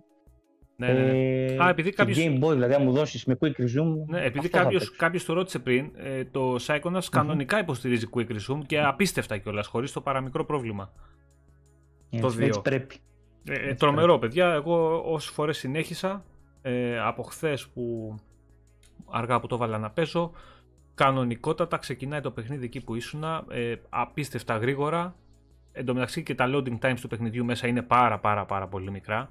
Πολύ μικρά όμως, δηλαδή σε σημείο που δεν καταλαβαίνεις loading. Είναι, ξέρω εγώ, δύο δευτερόλεπτα. Τρία, κάπου εκεί, max. Μια χαρά, μια χαρά. Ε, επιτέλους να αρχίσει να παίζει ο κόσμος και όχι να φοβάται να παίξει. Εντάξει, το έχουμε καυτηριάσει, αυτό, καυτηριάσει πάρα πολύ αυτό το πράγμα που παλιά άνοιγες και έκανες καφέ μέχρι να παίξεις. Ναι, εντάξει, δεν υπήρχε. Και στο One, και στο One X ήταν. Είχε, είχε θέμα. Εντάξει, οι παλιοί δίσκοι ήταν. Ήταν Μα ναι, και το One X όσο δυνατό και να ήταν, λόγω σκληρού δεν μπορεί να κάνει κάτι. Ήταν δηλαδή από τη φύση του mm-hmm. σε αυτό το κομμάτι καταδικασμένο. Ο Αντώνης λέει πάντως το θέμα της mm-hmm. γενικά στις ηλεκτρικές συσκευές είναι τραγικό. Ναι, είναι, είναι. Γενικότερα και για τις κάρτες και για ε, πολλές ηλεκτρονικές συσκευές. Είναι, είναι. Ζούμε, ζούμε περίεργα χρόνια. Και μέσα σε όλα αυτά και οι ηλεκτρονικές συσκευές. Λοιπόν, πάμε να συνεχίσουμε λίγο στο, στο event, να δούμε τι άλλο Ε, συνέχισε το event, νομίζω ήταν το πρώτο, δεν θυμάμαι. Ε, με Saints Row είχαν δείξει το Marvel σε Midnight Suns, νομίζω ένα από τα δύο έπαιξε πρώτα. Saints Row βασικά, ε, να σου πω την αλήθεια, δεν καταλάβω ότι ήταν Saints Row πολύ γρήγορα. Άρχισα να βλέπω λίγο τα περίεργα χρώματα και κάποια τρελά θεματάκια μέσα και καταλέω όπα εδώ Saints Row θα είναι αυτό. Ο οποίος βγαίνει 25 Φεβρουαρίου για όλες τις πλατφόρμες. Ναι. Ε, εντάξει. Saints Row. Άλλοι το, το αγαπάνε και όλη την τρέλα που έχει μέσα, άλλοι απλά το προσπερνάνε. Νομίζω ότι είναι, έχει ένα ε, love or hate feeling αυτό το παιχνίδι. Δεν ξέρω. Δεν είναι άτομα που δεν θέλουν να τα ακούνε και άλλοι που τα λιώνουν πραγματικά. Ε, ένα παιχνίδι που δεν ξέρω κατά πόσο θα κολλήσει είναι αυτό που πάμε πριν στο, στο είδος αυτό Marvel's Midnight Suns το οποίο μιλάμε από την ε, Firaxis Games XCOM από πίσω ε, ε strategy παιχνίδι ε, δεν ξέρω, δεν μου κάθεται καλά. Εμένα, δεν βασικά θέλω να δω λίγο τι χρόνο παρα, ε, Παρασκευής παίρνει το παιχνίδι. Άμα είναι να βγει γρήγορα, δεν τους εμπιστεύομαι. Άμα πάρει το χρόνο του, αυτούς τους εμπιστεύομαι σιγά σιγά. Θα δείξει. Δεν έχω δει ημερομηνία τώρα. Mm. Δεν, μου έκατσε καθόλου καλά αυτό οι περίεργες σε αυτό το, σε αυτό το είδος παιχνιδιού. Δεν ξέρω. Δεν μου κάθεσε καθόλου και αυτός τους έχει συνηθίσει με μια ταχύτητα. Και τώρα εκεί πέρα ναι, τώρα 10 base για να, για να φτάσει ο άλλος να κάνει ναι. 3-4 βήματα και να πάει να κάνει μια special κίνηση, ξέρω εγώ, μετά από 17 λεπτά. Ε, δεν κολλάει, ρε φίλε, ξέρω εγώ. Δεν, μου, μου κάτσε κάπως. Τέλος πάντων, δεν νομίζω ότι θα ε, πάει και, θα, θα, θα, θα, πάει, θα πάει και ιδιαίτερα καλά. Είδομεν. Ε, Call of Duty Vanguard. Πώς σου φάνηκε; Λοιπόν, εγώ εδώ πέρα θα κάνω μια παύση και θα πω ότι ήταν νομίζω από τις μεγαλύτερες ανακοινώσεις. Okay, το περιμέναμε ότι θα το δείχνουν, θα, ότι θα mm είχαμε ένα τρέιλερ, τέλος πάντων κάτι θα είχαμε. Ε, σαν όνομα είναι το από τα μεγαλύτερα ονόματα στα video games αυτή τη στιγμή. Ε, καλά, εντάξει. Ναι, και εμπορικά από τα μεγαλύτερα είναι, είναι, είναι, είναι από τις σειρές Κώστα που πουλάνε μόνο από το όνομα. Χωρίς ναι, να έχει ναι, δει ναι, κανείς ναι. τίποτα. Πουλάει το όνομα. Όπως και να το κάνουμε. Και κοίταξε, εγώ το τρέιλερ που παρακολούθησα ε, με κέρδισε αρκετά. Δηλαδή είδα να προσπαθούν να δείξουν κάποια πράγματα και σε γραφικά. Βέβαια όχι κάτι ε, εντυπωσιακό. Εντάξει, κλασικά πράγματα πάω από κάπου κάτω και από πάνω περνάει το Tanks. Νομίζω το έχουμε δει ένα 3 εκατομμύριο φορές και αυτό. Ε, αλλά τσούκου τσούκου το τρέιλερ εμένα με λίγα πραγματάκια κάθε φορά που έδειχνε με κέρδιζε όλο και πιο πολυ και στο τέλος, δηλαδή όταν τελείωσε η όλη παρουσίαση του Vanguard, ε, με είχε ας πούμε θεωρητικά και ε, κερδίσει ας πούμε κάπως. Και θα δούμε, θα δούμε και αυτό τι θα γίνει. Ωραία, ωραία. Γεια σου ρε Πανώ, καλή συνέχεια. Να είσαι καλά. Ο Νίκος Καλογερόπουλο λέει: Εγώ μένω Γερμανία, ούτε εδώ υπάρχει κονσόλα Series X. Ε, είναι γενικό το πρόβλημα, Νίκο. Δεν έχει να κάνει μόνο με την ελληνική αγορά που είναι και μικρότερη. Είναι γενικό το θέμα. Vanguard Κώστα και εμένα με, μου άρεσε αυτό που είδα. Και εκείνο ε... το κυτρινάκι που είχε στο, πώς το λένε, στην ατμόσφαιρα, το, το φωτισμό το βράδυ, Ε, εγώ το βρήκα πολύ ωραίο. Δεν ξέρω, είχε ωραίο φωτισμό, όχι τόσο της, Γενικότερα... τόσο τεχνικά, ένα ωραίο art, δηλαδή το είδα και ε, στο Vanguard μέσα. Γενικότερα ήταν ε, ωραία παρουσίαση και ε, σου κάνει κλικ να το παίξεις το παιχνίδι. Δηλαδή, ακόμα και αν δεν είσαι φίλος των, το Call of Duty. Μ' αρέσει να βλέπω ένα Call of Duty ε, και ας είναι στον δεύτερο παγκόσμιο πόλεμο που να το βλέπω και να καταλαβαίνω και λέω να λέω αυτό είναι. Ε, γιατί; Και όχι να, να βλέπω μια εικόνα και να λέω Όχι τώρα ποιο Call of Duty είναι αυτό. Εμένα, Μ' αρέσει να βγει, να βλέπω και να λέω Α, αυτό είναι το Vanguard. Ναι, ναι, ναι. ναι. Όπως ήταν δηλαδή το, έστω... όπως είναι το World War 2, το οποίο ήταν και από τα αγαπημένα μου, το οποίο το βλέπεις και έλεγε Όπα, ε, ήξερες ποιο παιχνίδι είναι με δύο-τρεις ε, σκηνές μέσα που βλέπεις ε, έτσι πιστεύω θα είναι και αυτό. Ε, παρακάτω. Ε, είχαμε ε, Forbidden, ε, Horizon Forbidden West. Ωραίο. Πολύ ωραίο. Αυτό, αυτό ναι, είχε καθυστέρηση, δεν είχε. Νομίζω ναι. πάει Φεβρουάριο. Είχε τρέιλερ νομίζω. Ναι. Εντάξει, ναι. Αλλά, ναι, απλά ανακοινώσαν. Αλλά είναι το παιχνίδι είναι πανέμορφο. Πολύ ωραίο. Πολύ ωραίο. Εντάξει, συνεχίζει την τη καλή ε, πορεία που είχε το πρώτο. Το, το οποίο βγάλανε και πατσάκι για το PS5 νομίζω για στα 60 FPS. Εντάξει, παιδιά, τα 60 FPS είναι must. Δηλαδή για κονσόλα και για μας που.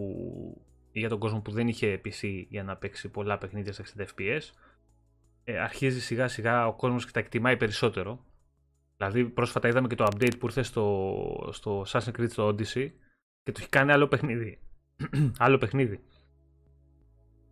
Είναι, είναι καλοδεχούμενα. Όλα αυτά τα πατσάκια είναι καλοδεχούμενα. Και επίσης για τις καινούργιες κονσόλες, όποιος τις έχει πάρει, ρε παιδί μου, ας πούμε και όποιος έχει πάρει PS5 ή Series X, Series S κτλ., είναι ωραίο να βλέπεις αναβαθμίσεις σε παιχνίδια. Ρε παιδί μου, να βλέπεις ότι πιάσανε τόπο τα λεφτά Δηλαδή παίζω κάτι καλύτερο, βλέπω κάτι καλύτερο. Είναι, είναι σημαντικά αυτά. Πάντως το Horizon ωραίο. ωραίο. Ε, οπτικά νομίζω θα είναι πανέμορφο και στο 4. Ναι, ρε, δηλαδή ναι, θα γίνει και εκεί πέρα πολύ καλή δουλειά. Μα και το πρώτο ήταν πανέμορφο και στο 4, δεν είχε, δεν είχε να κάνει. Καλά, εντάξει, επειδή παιδιά το έχω δει το Horizon σε PC ενός φίλου το οποίο ήταν ε, όχι υπερτούμπανο, το έχει με 30-90 πάνω. Ε, και με κάτι mode περίεργα που έχει βρει, έχει κατεβάσει, έχει περάσει κτλ. Και, και μου πέσε το σαγόνι. Αλλά μου πέσε το σαγόνι όμως. Ε, εντάξει, δεν θα με εντυπωσιάσει σε καμία κονσόλα. Ούτε στο Xbox να έβγαινε, ούτε στο PS5 δεν, μπορεί να σε εντυπωσιάσει τόσο πολύ. Τρομερό. Ο Αντώνης λέει ποια είναι η γνώμη σας για το Scorn που δεν είδαμε, Halo Campaign που δεν είδαμε, The Gang ένα σωστό trailer που δεν είδαμε και έστω λίγο από το νέο Starfield που θα βγει σε ένα χρόνο. Αντώνη θα πούμε και για τα 4-5, για τον Gang και είπαμε βασικά, μην τα λέμε ξανά. Halo Campaign που δεν είδαμε, δεν το σχολιάσαμε καν γιατί είναι τραγικό το να μην έχουμε δει ακόμα. Ναι. Πιστεύω ότι, με το αλφα κεφαλαίο. Πιστεύω ότι θα γίνει κάποια XO ε, Νοέμβρη κάπου εκεί και θα δείξουν ότι έχουν να δείξουν εκεί. Κακός που δεν έχουμε δει μέχρι τώρα, δεν το συζητάμε. Κακός που δεν έχουν δείξει, είναι απαράδεκτο για μένα. Ε, Scorn. Ε, πιστεύω ότι θα το δούμε μέσα στον χρόνο το Scorn. Θα κυκλοφορήσει και αυτό. Εντάξει, αυτό γενικά προχωράει πολύ αργά. Mm. δηλαδή μπορεί να, φάει, μπορεί να φάει κάλλιστα κι άλλη αναβολή. Εντάξει, δεν μιλάμε τώρα για κανένα στούντιο το οποίο έχει πιάσει ξέρω εγώ, τη μέγιστη ταχύτητα. Ε, μπορεί και να δούμε κάτι, μπορεί και να μην δούμε. Μην ε, κρατάτε λίγο την ανάσα σας για το σκορ. Ναι, ναι, ναι. Αν και πιστεύω θα το, το δούμε. σύντομα, μπορεί και να μην το έχουμε. Επίσης, ε, και το σκορ είναι, είναι, είναι ιδιαίτερο παιχνίδι και δεν είναι για όλους το σκορ. Ε, είναι, είναι αργό παιχνίδι. Είναι, θυμίζει puzzle shooter, δεν θυμίζει ε, τα shooter που έχουν πολύ στο μυαλό τους θα πάνε να παίξουν και θα πάρουν ένα όπλο ξέρω, και θα θερήσουν το, τα πάντα. Δεν είναι έτσι το σκορ. Όχι, το θέμα είναι και αυτός που το φτιάχνει τώρα να έχει βρει λίγο μια ισορροπία στην ατμόσφαιρα και το πώς θα κυλάει το πράγμα. Γιατί, ok, οπτικά μπορεί να είναι πολύ ωραίο αυτό, αλλά κάπως θα πρέπει να έχει και ένα τέμπο το παιχνίδι και ας είναι αργό, καταλάβες, δηλαδή ε, θα πρέπει να το δούμε λίγο στην πράξη πώς θα, θα λειτουργήσει. Θα το δούμε, μωρέ, ναι, θα το δούμε και αυτό. Τώρα το Starfield, ε, εγώ το νομίζω... Starfield, άστο να το συζητήσουμε Δεν... μετά, mm-hmm. να συζητήσουμε και για, τις, okay. και για τα βιντεάκια που κυκλοφόρησαν για τις πόλεις και τα λοιπά. Άστο μετά, μετά, να το αφήσουμε okay, προς το τέλος. Σε λίγο. Λοιπόν, ε, είδαμε επίσης ε, Lego Star Wars, ένα ακόμα Lego, το The Skywalker Saga. Ε, εντάξει, ένα ακόμα Lego παιχνίδι. Νομίζω ότι όσοι αγαπάνε τα παιχνίδια τα Lego θα αγαπήσουν και αυτό γιατί είναι της ίδιας ποιότητας ε, όπως είναι όλα. Γιατί εγώ τα θεωρώ ότι όλα τα Lego παιχνίδια είναι τρομερά ποιοτικά. Όλα όμως. Ε, απλά είναι να σ' αρέσει το feel το, το είδος αυτό, να, να σου κάθεται καλά στο μάτι, το εικαστικό. Αυτό, αν σου κάθεται καλά στο μάτι, τα απολαμβάνεις όλα τα Lego παιχνίδια. Διαφορετικά δεν νομίζω ότι θα σε κάνει ε, η θεματολογία απλά κάποιου να το, να το αγαπήσει. Αν δεν σου κάθονται τα, τα Lego τώρα καλά, προσπέρασε το και αυτό. Ε, Death Stranding, Director's Cut. Ε, νομίζω ότι θα προχωρήσουμε εδώ. Εγώ την έχω πει τη γνώμη για τον Death Stranding, δεν θέλω να την πω ξανά. Δεν θέλω να μπω ξανά σε αναλύσεις στο γιατί δεν το θεωρώ καλό παιχνίδι. Άλλοι το θεωρούν αριστούργημα, άλλοι έχουν βρει μέσα σε αυτό ε, το νόημα της ζωής. Ε, εγώ δεν βρήκα κανένα νόημα, οπότε το προσπερνάμε. Ε, άλλο ένα νούσιο τρέιλερ. Κώστα. Mm-hmm. Θες να πεις κάτι για Death Stranding?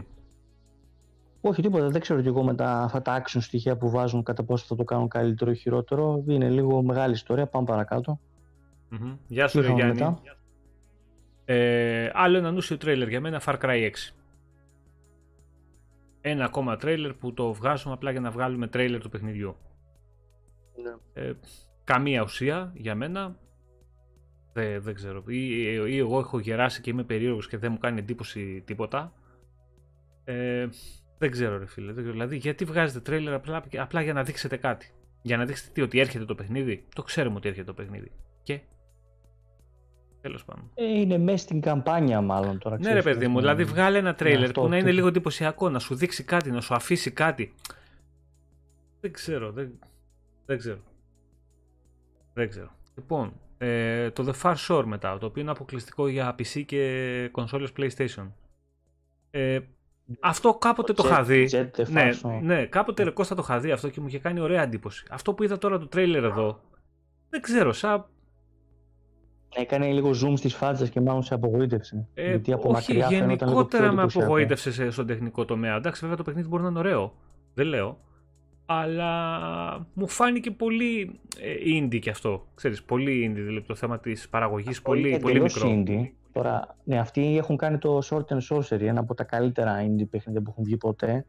Και... Α, δικό τους είναι. Τους... Ναι, Α, δεν το ξέρα. Ναι, μιλάμε για καταπληκτική μουσική, ένα από τα καλύτερα ναι, ναι, ναι, των εποχών. Ναι, ε, ναι, ναι. Οπότε γι' αυτό το κρατάμε, ξέρεις, ε, πώς να το πω, το έχουμε στην άκρη του μυαλού μας. Αλλά από το τρέλερ και μόνο, άμα δεν σου πούνε ποιος το φτιάχνει, δεν λέει και Ναι, δεν είχα δώσει βάση και εγώ, δεν το ξέρα. Ναι. Αλλά οι τύποι επειδή έχουν δώσει απίστευτο δείγμα, αναγκαστικά το έχουμε υπόψη. Μάλιστα. Ωραία, ωραία. Mm-hmm. Λοιπόν, ε, είδαμε το New World της Amazon. Το MMO της Amazon το παιχνίδι, το οποίο θα έχει open beta ε, 9 με 15 νομίζω Σεπτεμβρίου, κάτι τέτοιο. Μέσα εκεί στο το πρώτο δεκαήμερο Σεπτεμβρίου νομίζω ξεκινάει. Και κυκλοφορεί τέλος του μήνα. Ε, φαίνεται εντυπωσιακό μέσα το παιχνίδι, να το δούμε βέβαια. Αλλά ένα ακόμα MMO τώρα μέσα στο χαμό των MMO και ξέρω εγώ το 2021 ρε παιδί μου που είχε αρχίσει ο κόσμος και τα ψιλοπροσπερνάει όλα αυτά τα παιχνίδια. Υπάρχει και, και πολύ free to play πλέον παιχνίδι. Υπάρχει και ό,τι έχει να κάνει με τα MMO. Δεν ξέρω, δεν ξέρω τώρα πώς θα πιάσει. Εκτός και είναι κάτι τόσο φοβερό, έχει κάνει τέτοια δουλειά, έχει ρίξει τόσο χρήμα η Amazon, το οποίο θα αξίζει τον κόπο, ξέρω εγώ. Πρέπει να το δούμε αυτό. Γενικότερα εγώ με όλα τα MMO, ε, αν δεν είναι μια θεματολογία που να την ξέρω, που να την γουστάρω, είμαι επιφυλακτικός πολύ. Επόμενο. Ε, Riders Republic. το οποίο εγώ είδα και την πέτα του Κώστα, την έπαιξα βασικά. Α, και εσύ, γιατί και ο Μιχάλης, ε, ναι, μάλλον την ίδια γνώμη με τον Μιχάλη θα έχεις. Δεν με ενθουσίασε καθόλου, μα καθόλου, σαν να έχουν κλέψει ιδέες από 5-6 παιχνίδια και πιο πολλά δικά τους. Έχουν πάει και τα έχουν μπλέξει, τα έχουν κάνει ένα, το οποίο δεν ήταν και καθόλου εντυπωσιακό. Δηλαδή, εγώ το, το βάλα στο Series X, δεν μου έκανε καθόλου κλικ. Μα καθόλου, μα καθόλου. Σε τεχνικό τομέα, σε, ε, σε frame rate, σε... Ε, τίποτα, τίποτα. Δεν με ενθουσίασε καθόλου. Νομίζω ότι θα περάσει και δεν θα κουμπίσει αυτό το συγκεκριμένο. Νομίζω θα... μια Ubisoft είναι, μπορεί να το στηρίξει τόσο πολύ που θεός και η ψυχή τους. Δηλαδή δεν ξέρω με αυτούς τι σκέφτονται. Εν τω μεταξύ έχουν αφήσει πίσω τα μεγαλύτερα project όλων των εποχών. Είναι stand-by στη Ubisoft. Και ασχολούνται με αυτά. Θα δούμε, θα δούμε τι θα γίνει. Mm. Ο Exhibit λέει το New World είχε κάψει κάρτες γραφικών λέει 30-90 και πήραν αποζημίωση. Άκου εδώ να δεις. Εντάξει, epic. Α, ο Μιχάλης λέει το ωραίο είναι τα Mass Racers λέει που είναι 64 άτομα σε αγώνα. Τεχνικά ναι, δεν, δεν, δεν, δεν σε ενθουσιάζει καθόλου. Δεν σου κάνει παιχνίδι τώρα αυτό να το παίξεις Series Είναι παιχνίδι του One. Είναι παιχνίδι του PS4. Ξεκάθαρα. Δεν είναι παιχνίδι για νέες κονσόλες τώρα αυτό το πράγμα να το βάλεις να το δεις. Εντάξει. Ε, αυτό που μου έκανε εντύπωση εμένα ρε Κώστα ήταν το Sifu. Μ' άρεσε πάρα πολύ αυτό το παιχνιδάκι. Ε, Εμένα πάλι νομίζω όχι. Θα σου πω η γνώμη μου είναι ότι πολύ ουσία, ε, πολύ εφέ και ουσία τίποτα. Νομίζω δηλαδή... αυτό βγαίνει μόνο σε, PS, σε, μόνο σε, σε, PC, σε, για αρχή. σε PC και PS5, PS4. Ε, μ' άρεσε yeah. Ναι. το τέτοιο που έχει μέσα. Ε, ο μηχανισμός που έχει που, ξέρεις, που κάθε φορά που πεθαίνει ο παίχτης σου γερνάει κιόλας. Ναι, ε, ωραίο και αυτό. Έχουν βάλει ωραίους μηχανισμούς. Ωραίο φαίνεται σε, σε δράση μέσα, σε κίνηση κτλ. Αλλά ξέρεις, αυτό πρέπει να το πιάσει στα χέρια σου να το παίξεις για να καταλάβεις το πόσο λειτουργεί σωστά ε, όλοι οι μηχανισμοί που έχει μέσα. Κοίταξε και το, και το animation. Ε, το animation φαινόταν ε, σε μερικά σημεία φαινόταν καλό, σε μερικά όχι mm. τόσο. Αλλά ήταν όλο ε, άτομο με άλλο άτομο ένα άτομο με δύο άτομα. Δηλαδή το περιβάλλον είτε υπήρχε είτε δεν υπήρχε, είτε έβαζες δηλαδή από πίσω ένα background άσπρο είτε ένα μαύρο, καμία Ε, δεν με ξεγελούσε δηλαδή σε τίποτα. Αν έβλεπα λίγο μια διαδραστικότητα, θα καταλάβαινα ότι ήταν και παιχνίδι. Εγώ σαν tech demo το έβλεπα με απλά ανθρώπους να κινούνται λίγο και να βαριούνται. Ήθελα λίγο κάτι παραπάνω. Ε, αυτό το στοιχείο με, το, με τη γύρανση και τα λοιπά φαίνεται υποσχόμενο. Ε, Εμένα λίγο προς την απεσιόδοξη πλευρά μου πάει. Τέλος πάντων θα το δούμε. Μακάρι να είναι ωραίο. Κανένα Γιατί να μην δώσουμε λίγο ξύλο παραπάνω. Ο... Αλλά άμα θες για ξύλο, εμένα το αγαπημένο μου παιχνίδι ήταν τα χελονοτζάκια που έδειξαν. ναι, το, το, το ξέχασα αυτό. Ε, Πώς το λέγανε αυτό, το, το Shredder's Revenge; Shredder's Revenge, ναι, ναι. ναι, ναι. Απίστευτο, απίστευτο. Η Dotemu μου έχει κάνει τρομερή δουλειά. Έχουν πάρει νομίζω και για τα Pixel έναν από τους παλιούς καλούς εκεί πέρα. Ε, πάρα πολύ καλό τρέιλερ, πάρα πολύ καλό τρέιλερ γενικότερα, γρήγορο. Ε, βάλανε εκεί και την April να είναι playable με κινήσεις από τα Street Fighter και, και δεν ναι, συμμαζεύεται. Ναι, ναι, ναι, πολύ καλή δουλειά, παιδιά. Αυτό θα είναι από τα, από τα ωραία παιχνίδια. Έτσι, μικρά παιχνίδια βέβαια, αλλά τουλάχιστον συμμαζεμένο. Ε, ο Enemy Within 21 ρωτάει. Παιδιά, καλησπέρα με την Gamescom. Θέλω να ρωτήσω το ψά. Το, το ψά. Το ψά. Το Psychonauts στο 2. δεν ήταν. δεν ήταν να είναι exclusive στο Xbox γιατί το είδα και στο PS Store. Λοιπόν, το παιχνίδι ε, έχει ξεκινήσει η παραγωγή του πριν εξαγοραστεί η Double Fine από τη Microsoft. Οπότε υπήρχε στα σχέδια κυκλοφορία για όλες τις πλατφόρμες και μετά την εξαγορά του στούντιο από τη Microsoft φυσικά τήρησαν το, το όλο πλάνο που είχαν εξ αρχής και το παιχνίδι κυκλοφόρησε ε, και στις άλλες ε, κονσόλες όπως ήταν προγραμματισμένο. Και πολύ καλά κάνανε και το μόνο βγάλανε. Για το, μόνο για το PlayStation 4 έτσι, γιατί όταν είχε αρχικά προγραμματιστεί δεν υπήρχε το PlayStation 5. Ναι, ναι, ναι. ναι. Ε, οπότε, οπότε τήρησαν τη συμφωνία μόνο για το 4. Για, και για το 4. δεν ασχοληθήκαν καν με mm-hmm. έκδοση για το 5. Οπότε, παιδιά, να ξέρετε ότι, ότι, η έκδοση του PS5 είναι η έκδοση που υπάρχει στο PS4. Μέσω backwards compatibility παίζει αυτή την έκδοση, η οποία δεν έχει HDR. Βασικά. Παίζει, το μόνο που, upgrade που έχει από την έκδοση του PS4 είναι ότι παίζει στα 60 FPS. Αυτό, τίποτα άλλο. Ε, ίσως κάποια στιγμή, εγώ το πιστεύω ότι αργότερα ε, είναι πιθανό να γίνει αυτό, να βγει κάποιο πατσάκι που να το, να το φτιάξει λίγο το παιχνίδι. Αλλά εντάξει, αυτό μένει να το δούμε. Ε, σίγουρα δεν ξέρει κανείς. Ε, για το Split Gate, Κώστα, θες να πεις κάτι άλλο; Που ανακοινώθηκε η Season Όχι. 0. Α, όχι, εντάξει, Άλλο δεν, αυτό. δεν το πρόλαβα να σου πω την αλήθεια. Αποκαλύφθηκε Παρόλο που η, δεν πρόλαβα η να- Season 0, η οποία είναι ήδη διαθέσιμη. Εντάξει, Γάμο. εγώ απλά να πω ότι το παιχνίδι, αν και είναι σε beta, έχει achievements, άμα ενδιαφέρει κάποιον. Αυτό. Ναι, ναι, ναι, ναι. Ναι. Λοιπόν, μετά είδαμε Jurassic World Evolution 2, το οποίο φάνηκε ωραίο. Το ένα το είχα δοκιμάσει εγώ, μ' άρεσε.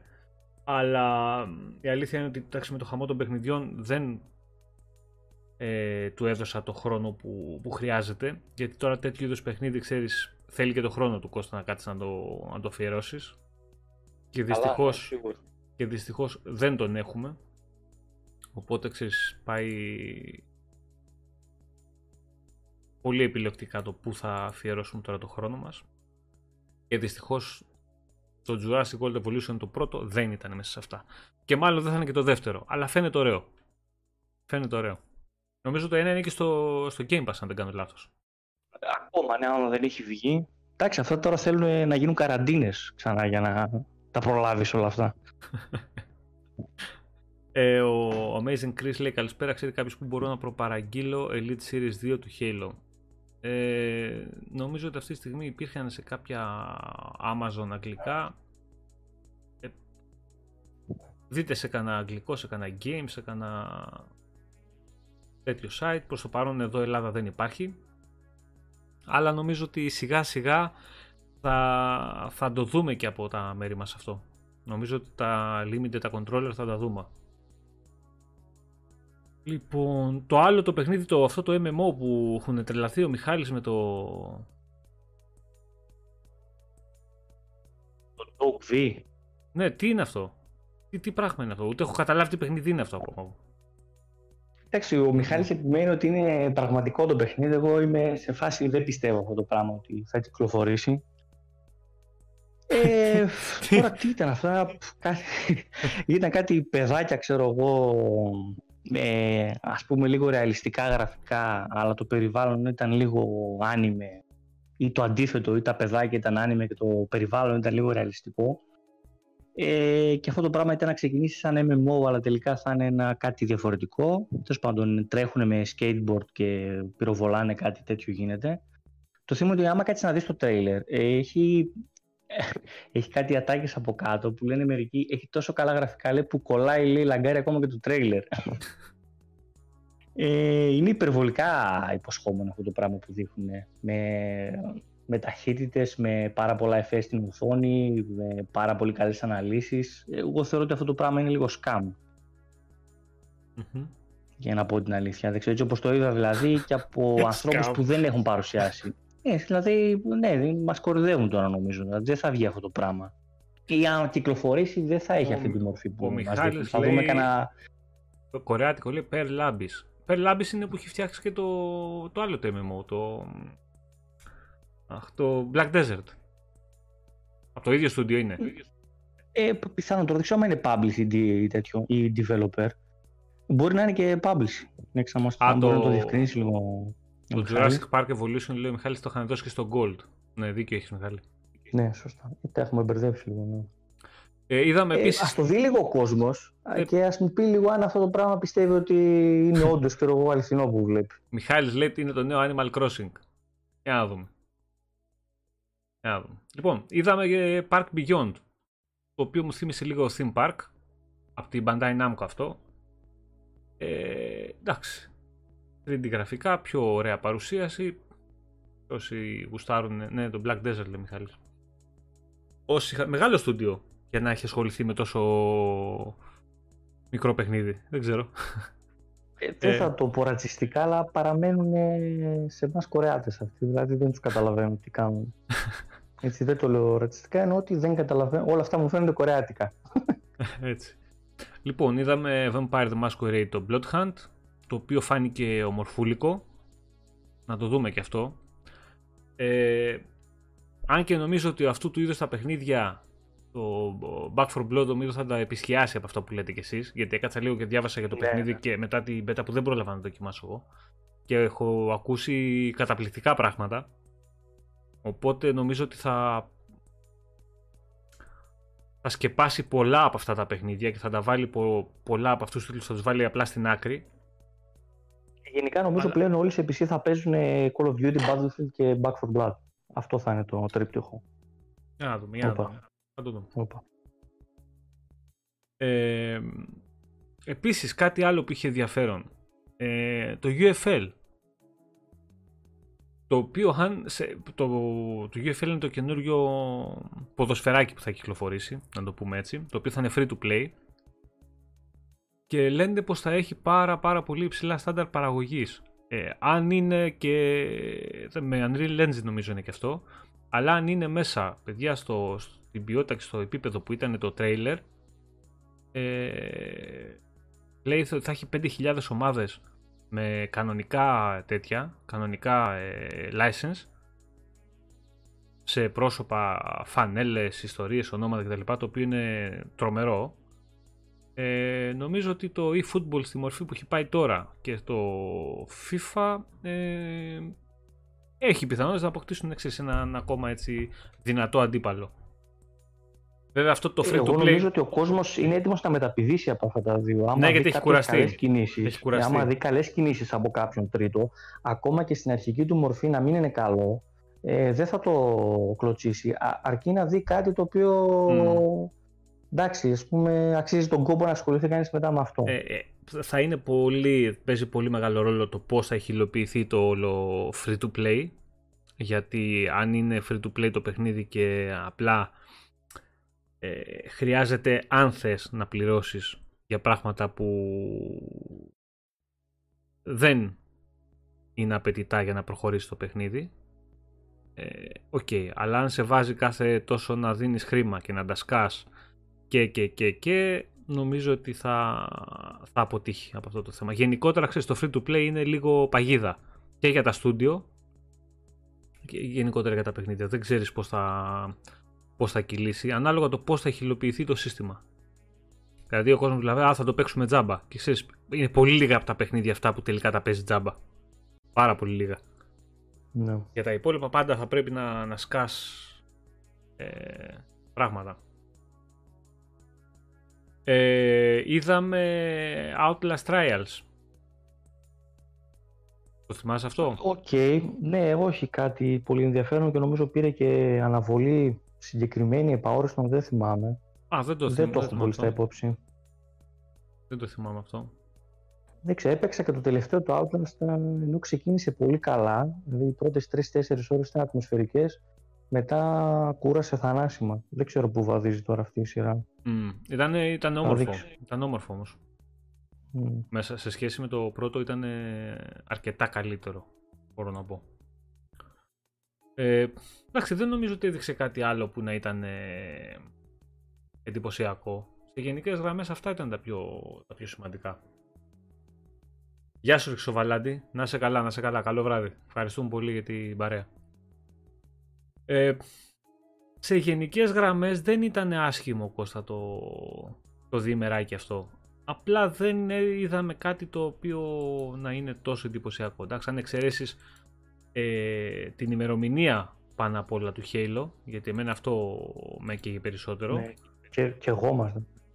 Ε, Ισχύει. ο, ε, τα υπόλοιπα, ξέρεις, δεν τρελαίνεσαι για τα άλλα.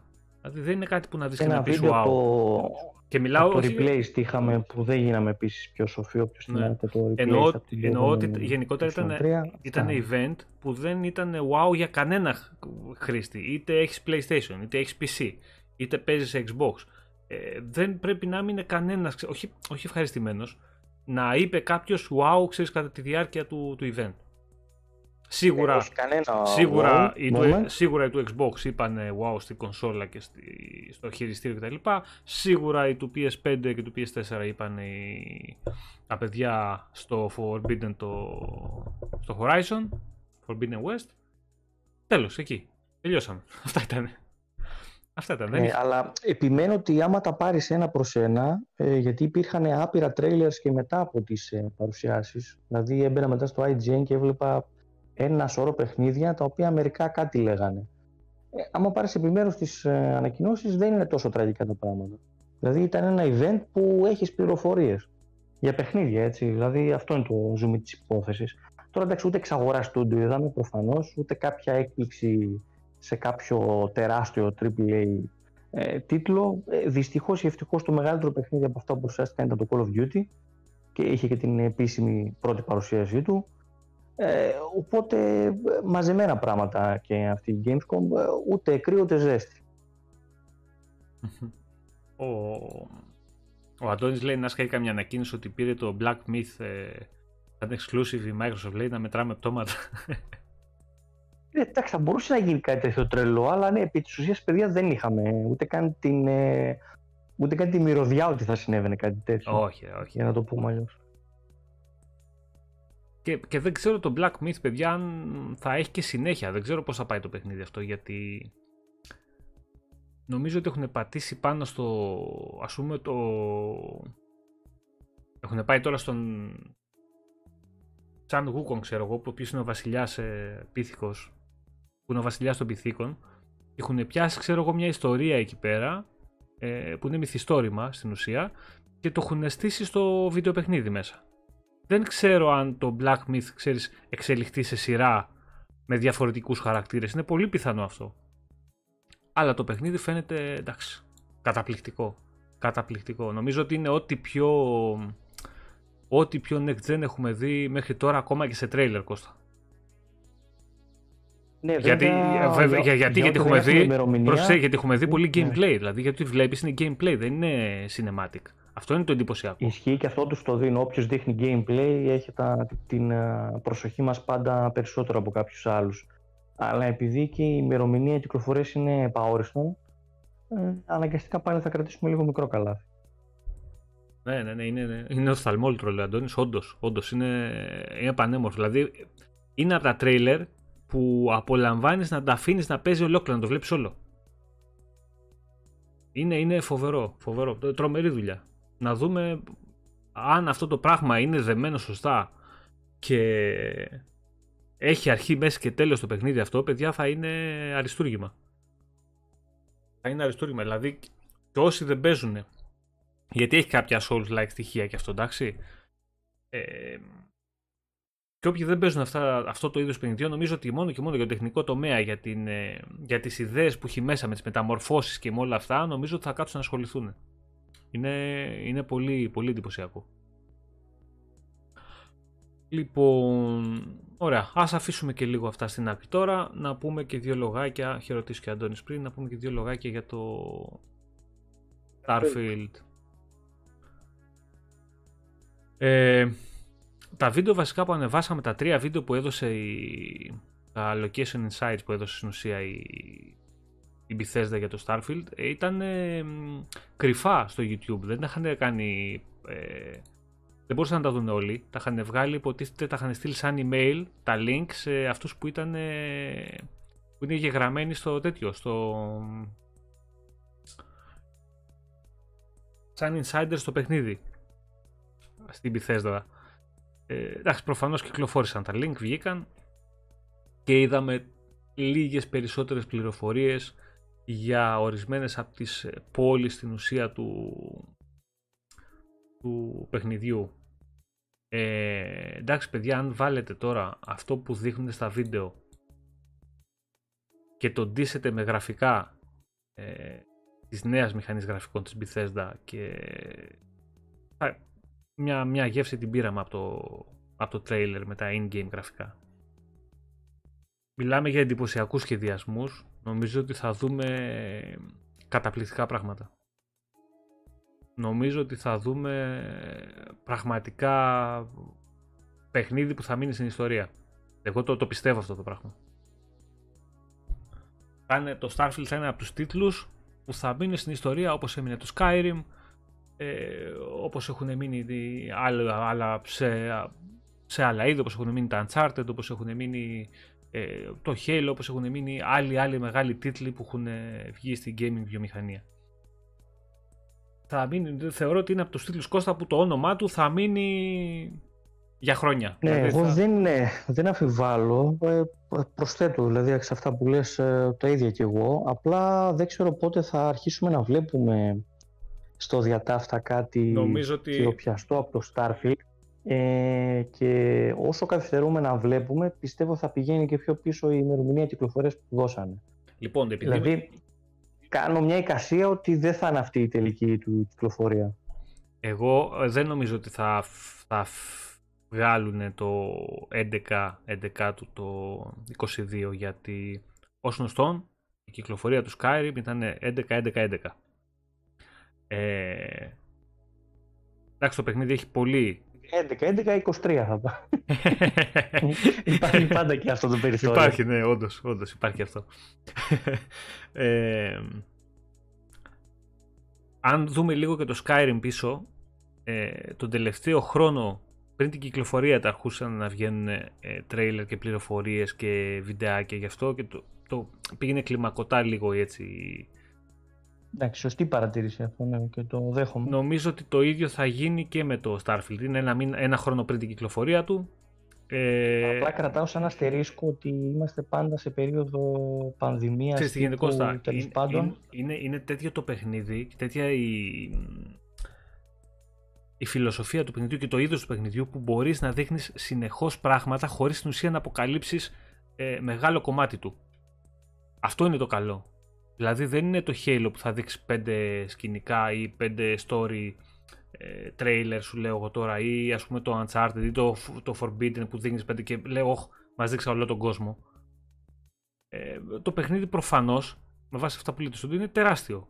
Δηλαδή μπορούν να δώσουν και, και σεναριακά και σε θέμα quest φυσικά και σε θέμα περιοχών. Μπορούν να δίνουν συνεχώς λίγες λίγες πληροφορίες χωρίς να έχεις σχηματίσει ε, ξεκάθαρη εικόνα για το τι θα είναι, πώς θα είναι, ε, πώς θα παίζεις κτλ.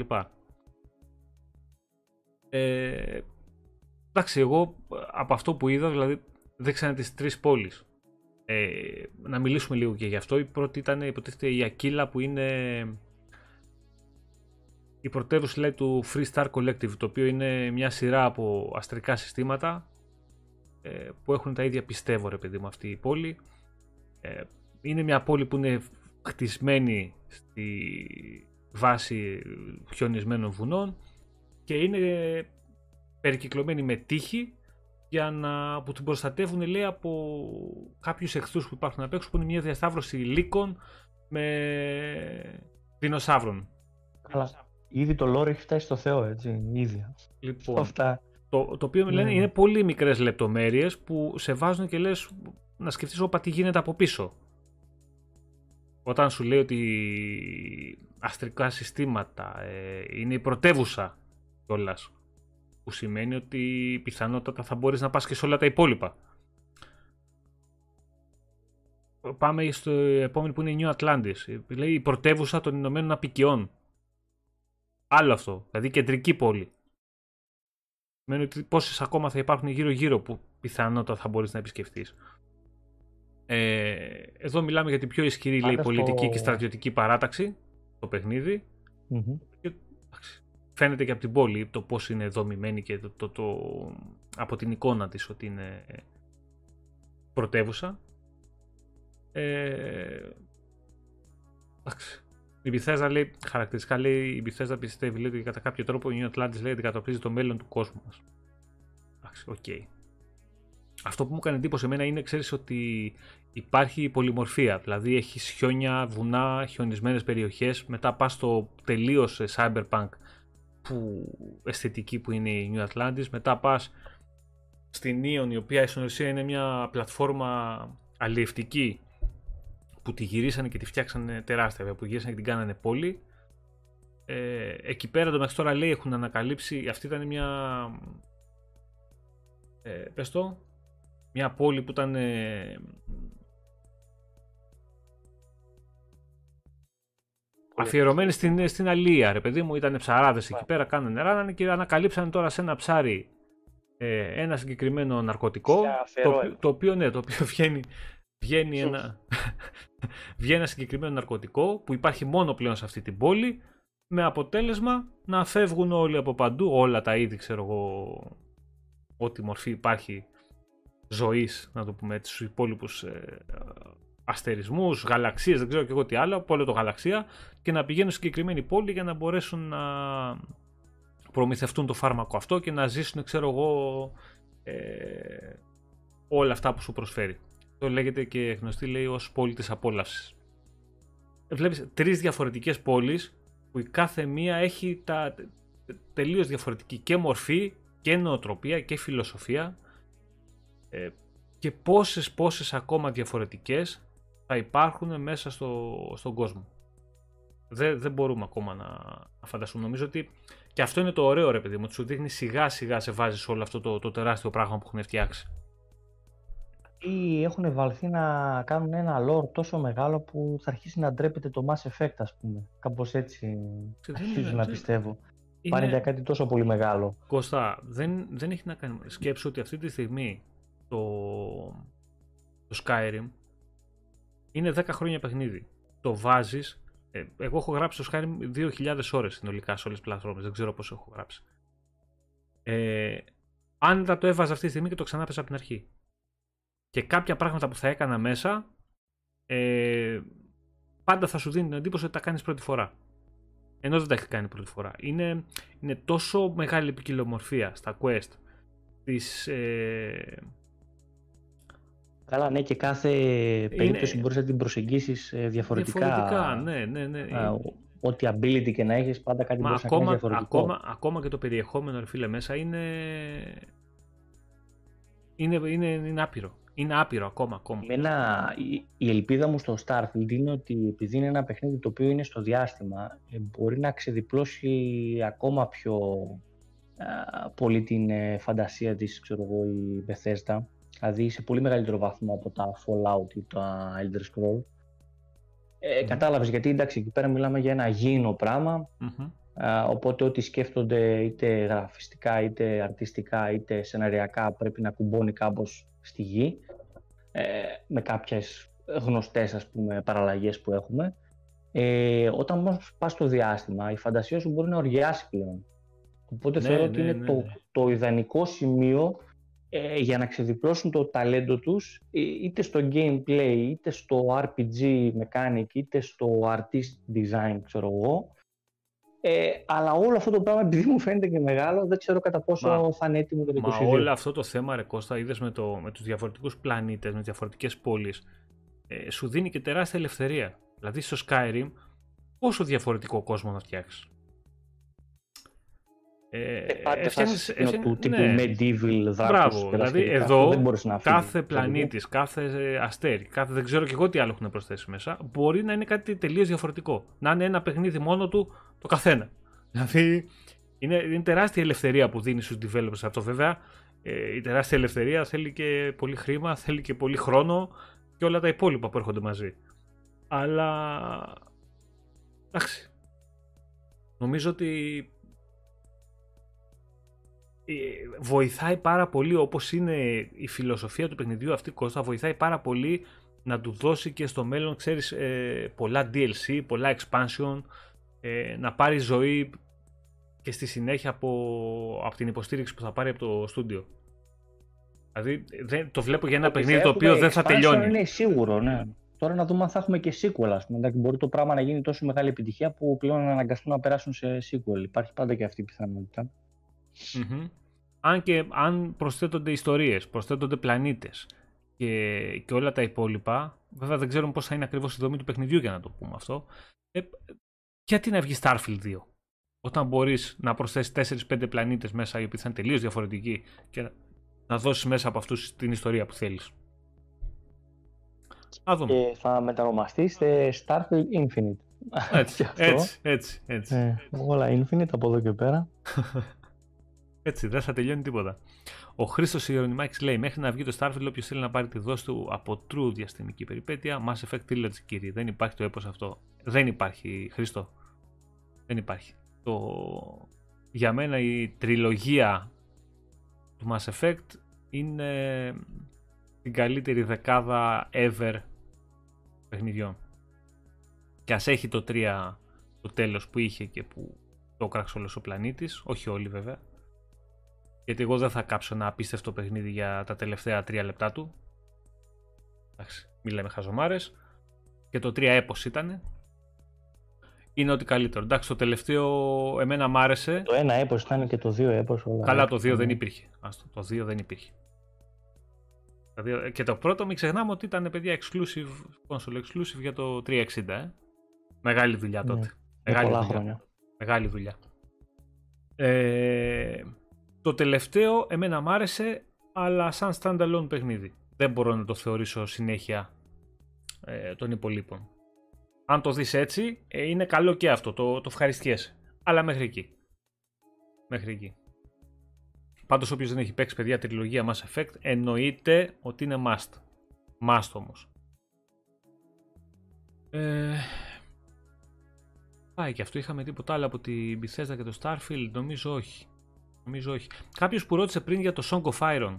Παιδιά νομίζω το Song of Iron τώρα που κυκλοφορεί, ε, τώρα μέσα στη βδομάδα βγαίνει νομίζω αυτό. Ε, πόσο ήταν ρε Κώστα, πότε έβγαινε; Ε, το... Ε, είχες γράψει, Α, νομίζω, δεν είχες γράψει. Νομίζω ότι την τρίτη βγαίνει. Ε, δεν είναι παιδιά στο Game Pass. Ε, ούτε είχε ανακοινωθεί νομίζω και εγώ. Θα το ε, θυμόμασταν. Και είχε, μεγάλη... πει, είχε πει τότε ο... Mm. Επειδή είναι console exclusive για το Xbox. Και μου κάνει εντύπωση γιατί είχε πει τότε ο, ο developer του παιχνιδιού ότι ε, θέλω να μπει το παιχνίδι στο Game Pass ε, αλλά δεν είχε ανακοινωθεί προσθήκη του στο, στο Game Pass. Δεν ξέρω αν κάνω τόσο μεγάλο λάθος τώρα. Αλλά νομίζω ότι το, το παιχνίδι δεν θα είναι στο Game Pass. Το είπε και αυτός για να του κάνουν καμιά αξιόλογη πρόταση. Ίσως ή δεν του κάνα καν την πρόταση ή δεν του κάνα κάποια αξιόλογη την πρόταση και έμεινε ξέρω εγώ εκτός του Game Pass. Αλλά βέβαια δεν μπορούν να μπαίνουν και όλα στο Game Pass. Είτε είναι third party, είτε είναι exclusive, είτε είναι από τα home studios. Ε, εντάξει, θα μπαίνουν ορισμένα παιχνίδια κάθε μήνα. Mm-hmm. Εντάξει, θα έρθει κάποια στιγμή γι' αυτό σίγουρα. Αλλά. Εντάξει, να το δούμε. Φαίνεται ωραίο. Φαίνεται ωραίο. Εμένα με, με τραβάει αυτό το παιχνίδι. Αλλά να το, να το δούμε. Να δούμε και πώς θα πάει. Μπορεί να το αφήνουν για να τσιμπήσει και κάποια, ξέρω εγώ, κάμια πώληση αρχικά για όσους δεν μπορούν να περιμένουν. Ε, έχει ας πούμε το Death's Door, ένα καταπληκτικό indie ναι, ναι παιχνίδι ναι, ναι, που βγήκε στο Xbox που είναι αποκλειστικό για την ώρα τουλάχιστον και δεν έχει πει στο Game Pass. Αλλά εντάξει, είπαμε ότι δεν μπορούν να μπαίνουν στο Game Pass. Κάποια θα βγαίνουν και εκτός. Είναι, δεν είναι, είναι συνώνυμο όπως το λέμε εμείς, αλλά δεν είναι και ταυτόσιμο. Mm-hmm. Ο Ντόνι λέει: Σαν project το Halo και το Starfield θα είναι ο κορμός και συνέχεια θα δίνει υλικό. Ε, το πιστεύω και εγώ αυτό, Αντώνη. Το sci-fi κομμάτι λέει: Το κάλυψαν σε medieval fast και θα έρθουν τα Elder Scroll και Avowed. Επίσης, συμφωνώ. Έχει, έχει. Έχει δρόμο. Έχει δρόμο. Έχουμε να δούμε πολλά πράγματα ακόμα, παιδιά. Πολλά. Ο Σπάρτακος λέει Halo Infinite Dynamic Theme βάλατε; Πολύ όμορφο θα ήθελα να παίζει και στο soundtrack από πίσω όπως το PlayStation. Ε, να έχει μια μουσικούλα έτσι και βασικά κανέναν ήχος στις επιλογές, καλό θα ήταν.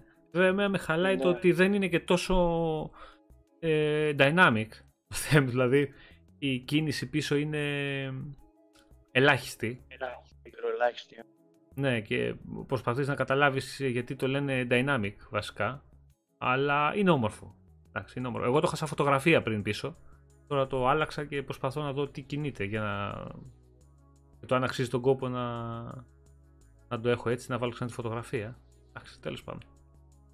Εγώ δεν το βάζα πάνω από πίσω. Όχι, ωραίο είναι, ωραίο. Είναι. δεν ξέρω. Όχι, δεν θα το βάζα γιατί δεν θέλω κάθε φορά που ανοίγω την κονσόλα. Ε, μπαίνει λίγο... Να θυμάμαι ότι να θυμάμαι ότι πω, πω, πότε θα βγει το, το χέρι ναι, ναι, ναι, ναι. Εντάξει, το ξεκινάς και νομίζεις ότι έχεις παίξει το τελευταίο παιχνίδι αυτό. Και λες, ψάχνεις να βρεις το ε, παιχνίδι να το βάλεις. Νομίζω ναι, θα με έπιανε απογοήτευση. Οπότε να ξέρετε, όσοι είστε με το One δεν πειράζει, παιδί. Ο Αντώνης Ζεμπέκης λέει Elite 3 Control πιστεύετε θα βγει; Σίγουρα θα βγει. Ε, κάποια στιγμή θα βγει σίγουρα, ναι. Και το 2 έχει Κοίτα, δρόμο ακόμα. Πέρα, εδώ παίζει λίγο, μήπως το καθυστερήσουν το Elite 3, μήπως α, πάρει κάποια χαρακτηριστικά από το DualSense που είχε δηλώσει και ο Spencer, ας πούμε, που ήταν φανατικός. Μήπως το καθυστερούν γιατί θέλουν να βάλουν κάτι από εκεί. Ε, ίσως έχουμε κάτι σε Elite. μπει εκεί πέρα. Θα δούμε, δεν είναι νομίζω, και σίγουρο. νομίζω ότι το 2 Κώστα έχει ακόμα δρόμο. Το Series 2 έχει ακόμα δρόμο. Ε, ότι θα βγει, θα βγει, δεν υπάρχει περίπτωση.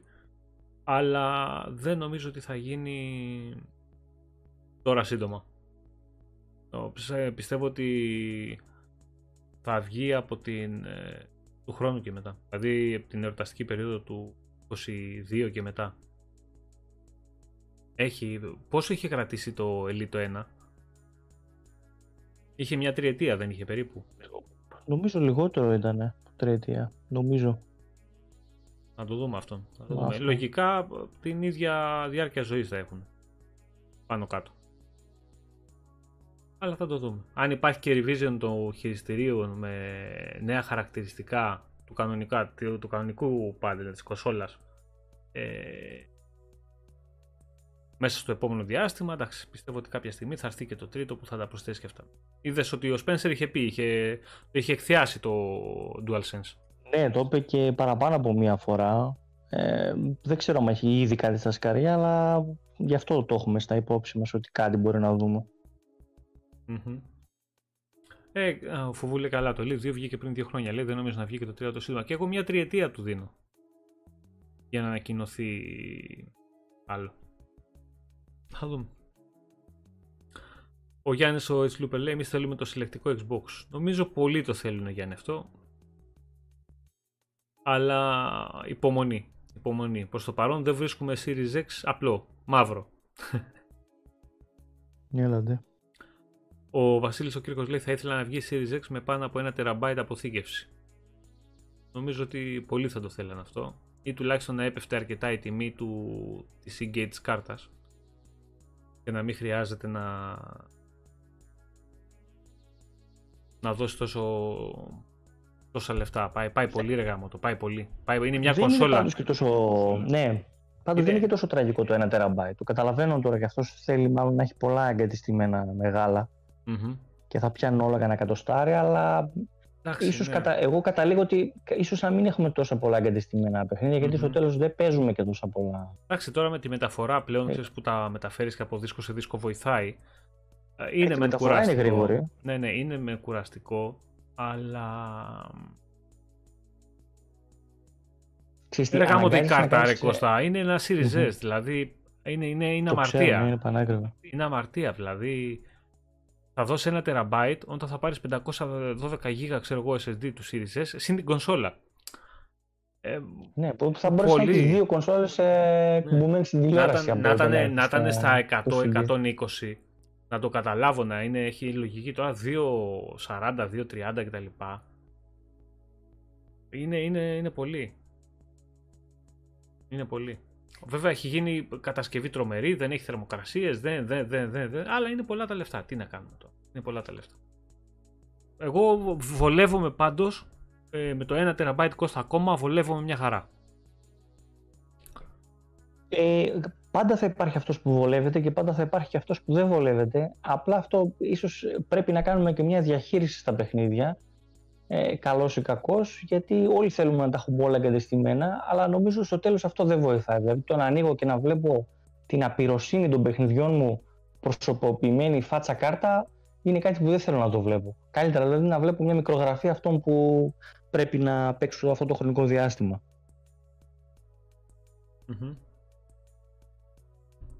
Ωραία, ωραία. Α, ο Αντώνης ο Ζεμπέκης την πήρε 200 λέει την κάρτα. Α, γι' αυτό λέω ότι είναι φοβερή. Την έχει, την έχει πάνω στην κονσόλα ναι. ήδη. Ωραίο αυτό. 2 τεραμπάιτ, παιδιά, είναι, είναι καλή μαγιά. Αλλά και τα 200. Το παιδί είναι όμορφος, ωραίος και άνετος. Με τα, δια... με, τα... με τα 200, εγώ να σου πω την αλήθεια, θα είχα πάει να είχα βάλει μια τριετία Game Pass και άστα έπαιζα ένα-ένα τα παιχνίδια, δεν πειράζει. Ναι, ναι. Εντάξει, ρε, ο καθένας ό,τι θέλει να κάνει τα λεφτά. Ε, καλά, εννοείται, ρε. Εννοείται. Ναι. Ο Μιχάλης, εγώ έχω 3 τεραμπάιτ full και 10 να είχα πάλι full θα ήταν. Ναι, βλέπεις, είναι και θέμα κατανα... καταναλωτικής μανίας. Μα δηλαδή, αφού, αφού βλέπουμε. 20 τεραμπάιτ θα σου φέρω και θα τα γεμίσει όλα. Ε, επειδή μπαίνεις τώρα στο. Τρυπάκι. Ε, μπαίνεις στο Game Pass στη λίστα και βλέπεις. Α, θα το παίξω αυτό. Α, βάλτο να υπάρχει. Αυτό το βάλτο να υπάρχει υπό normal συνθήκες δεν θα το έκανες. Δηλαδή θα κατέβες, θα κατέβες μόνο τα παιχνίδια που ήθελες να παίξεις. Τώρα κατεβάζεις και τα παιχνίδια που υπάρχει πιθανότητα να παίξεις. Και συνήθως δεν τα παίζεις ποτέ. Και, και καταλήγεις να είναι τα πρώτα που θα σβήσεις όταν θα χρειαστείς χώρο. Ε, εντάξει, ναι. Ό, όσο χώρο θα έχουμε, ειδικά το δίσκο, εγώ το εξωτερικό έχω γεμίσει ένα 4 TB και ένα 2 TB. Έχω δύο πάνω, 6 τέρα. Συν το δίσκο του, το χώρο του δίσκου. Ε, δεν χρειάζονται. Το σίγουρο είναι ότι δεν χρειάζονται, αλλά βάζεις τα παιχνίδια ξέρεις, που ε, υπάρχει πιθανότητα να παίξεις και λες γιατί να τα βάλω να τα κατεβάζω τότε; Άστο να υπάρχει. Αν τώρα ξέρεις τι, με τη νέα φάση ένα μπασκετάκι να βάλεις ένα ποδοσφαιράκι, ένα Call of Duty και ένα Halo μαζί με ένα Forza, mm-hmm. πάει τίγκαρες. Mm-hmm. Ο Σπάρτακους λέει Είναι όταν, και αυτό λίγο. ναι. ναι, όταν το καλό λέει το Cloud Ελλάδα λέει ότι πρέπει για όσοι έχουν Series S. Καλά, εμείς παιδιά βλέπετε ναι, ότι για το όχι. Cloud δεν μιλάμε Ξε- πολύ. Γιατί ακόμα δεν Ξεχάσαμε είναι... να το πούμε, Ναι, ήταν ναι. πολύ μεγάλη Δεν το, ανακοίνωση. δεν το έχουμε γράψει καν στο site αυτό, γιατί ακόμα δεν υπάρχει Mm. διαθέσιμο στην Ελλάδα και γίνονται πολλές παρανοήσεις και δεχόμαστε μηνύματα να εξηγούμε συνεχώς τα αυτονόητα. Ε, όταν έρθει το cloud στην Ελλάδα, που πλέον θα το υποστηρίζει από το Xbox One στις κονσόλες, στο Series S και στο Series X, θα μπορεί όποιος θέλει ή δεν έχει χώρο να πατήσει απευθείας ένα play μέσω του cloud και να παίζει το παιχνίδι στην κονσόλα του, στην τηλεόρασή του, χωρίς να του δεσμεύει καθόλου χώρο. Να το δούμε, να έρθει, να γίνει, να δούμε πώς δουλεύει και εδώ θα είμαστε και θα τα συζητάμε. Πάντως σαν κίνηση είναι εξαιρετική. Εξαιρετική.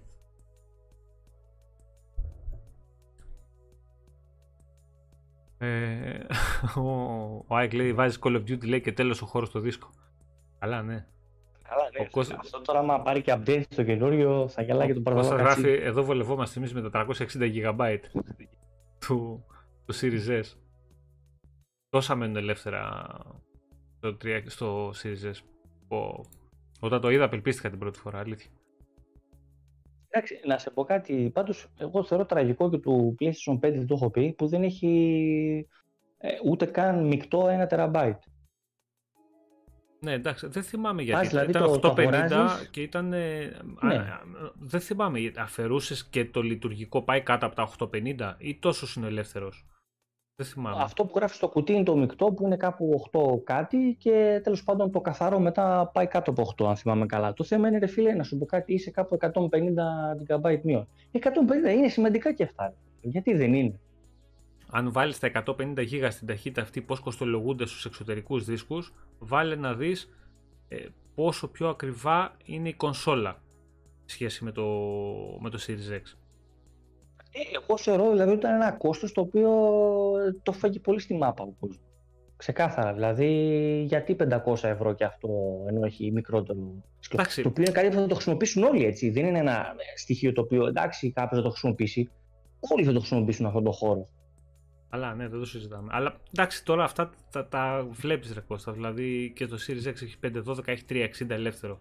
Θα μου πεις το PS5 γιατί να μην έχει 1 GB και να έχει 850 διαθέσιμα κανονικά. Ε, εντάξει, οκ, τώρα επιλογές είναι αυτά. ο, ο Άικ λέει το νέο Call of Duty κοντά στα 300 GB θα είναι. Λες να μην μπορεί να Στο παίξεις τέλος, στο... ναι, τόσο θα είναι. να μην μπορεί να παίξεις καν στο Series S. Να μην χωράει. Επα, επανάσταση. ναι, ναι, ναι.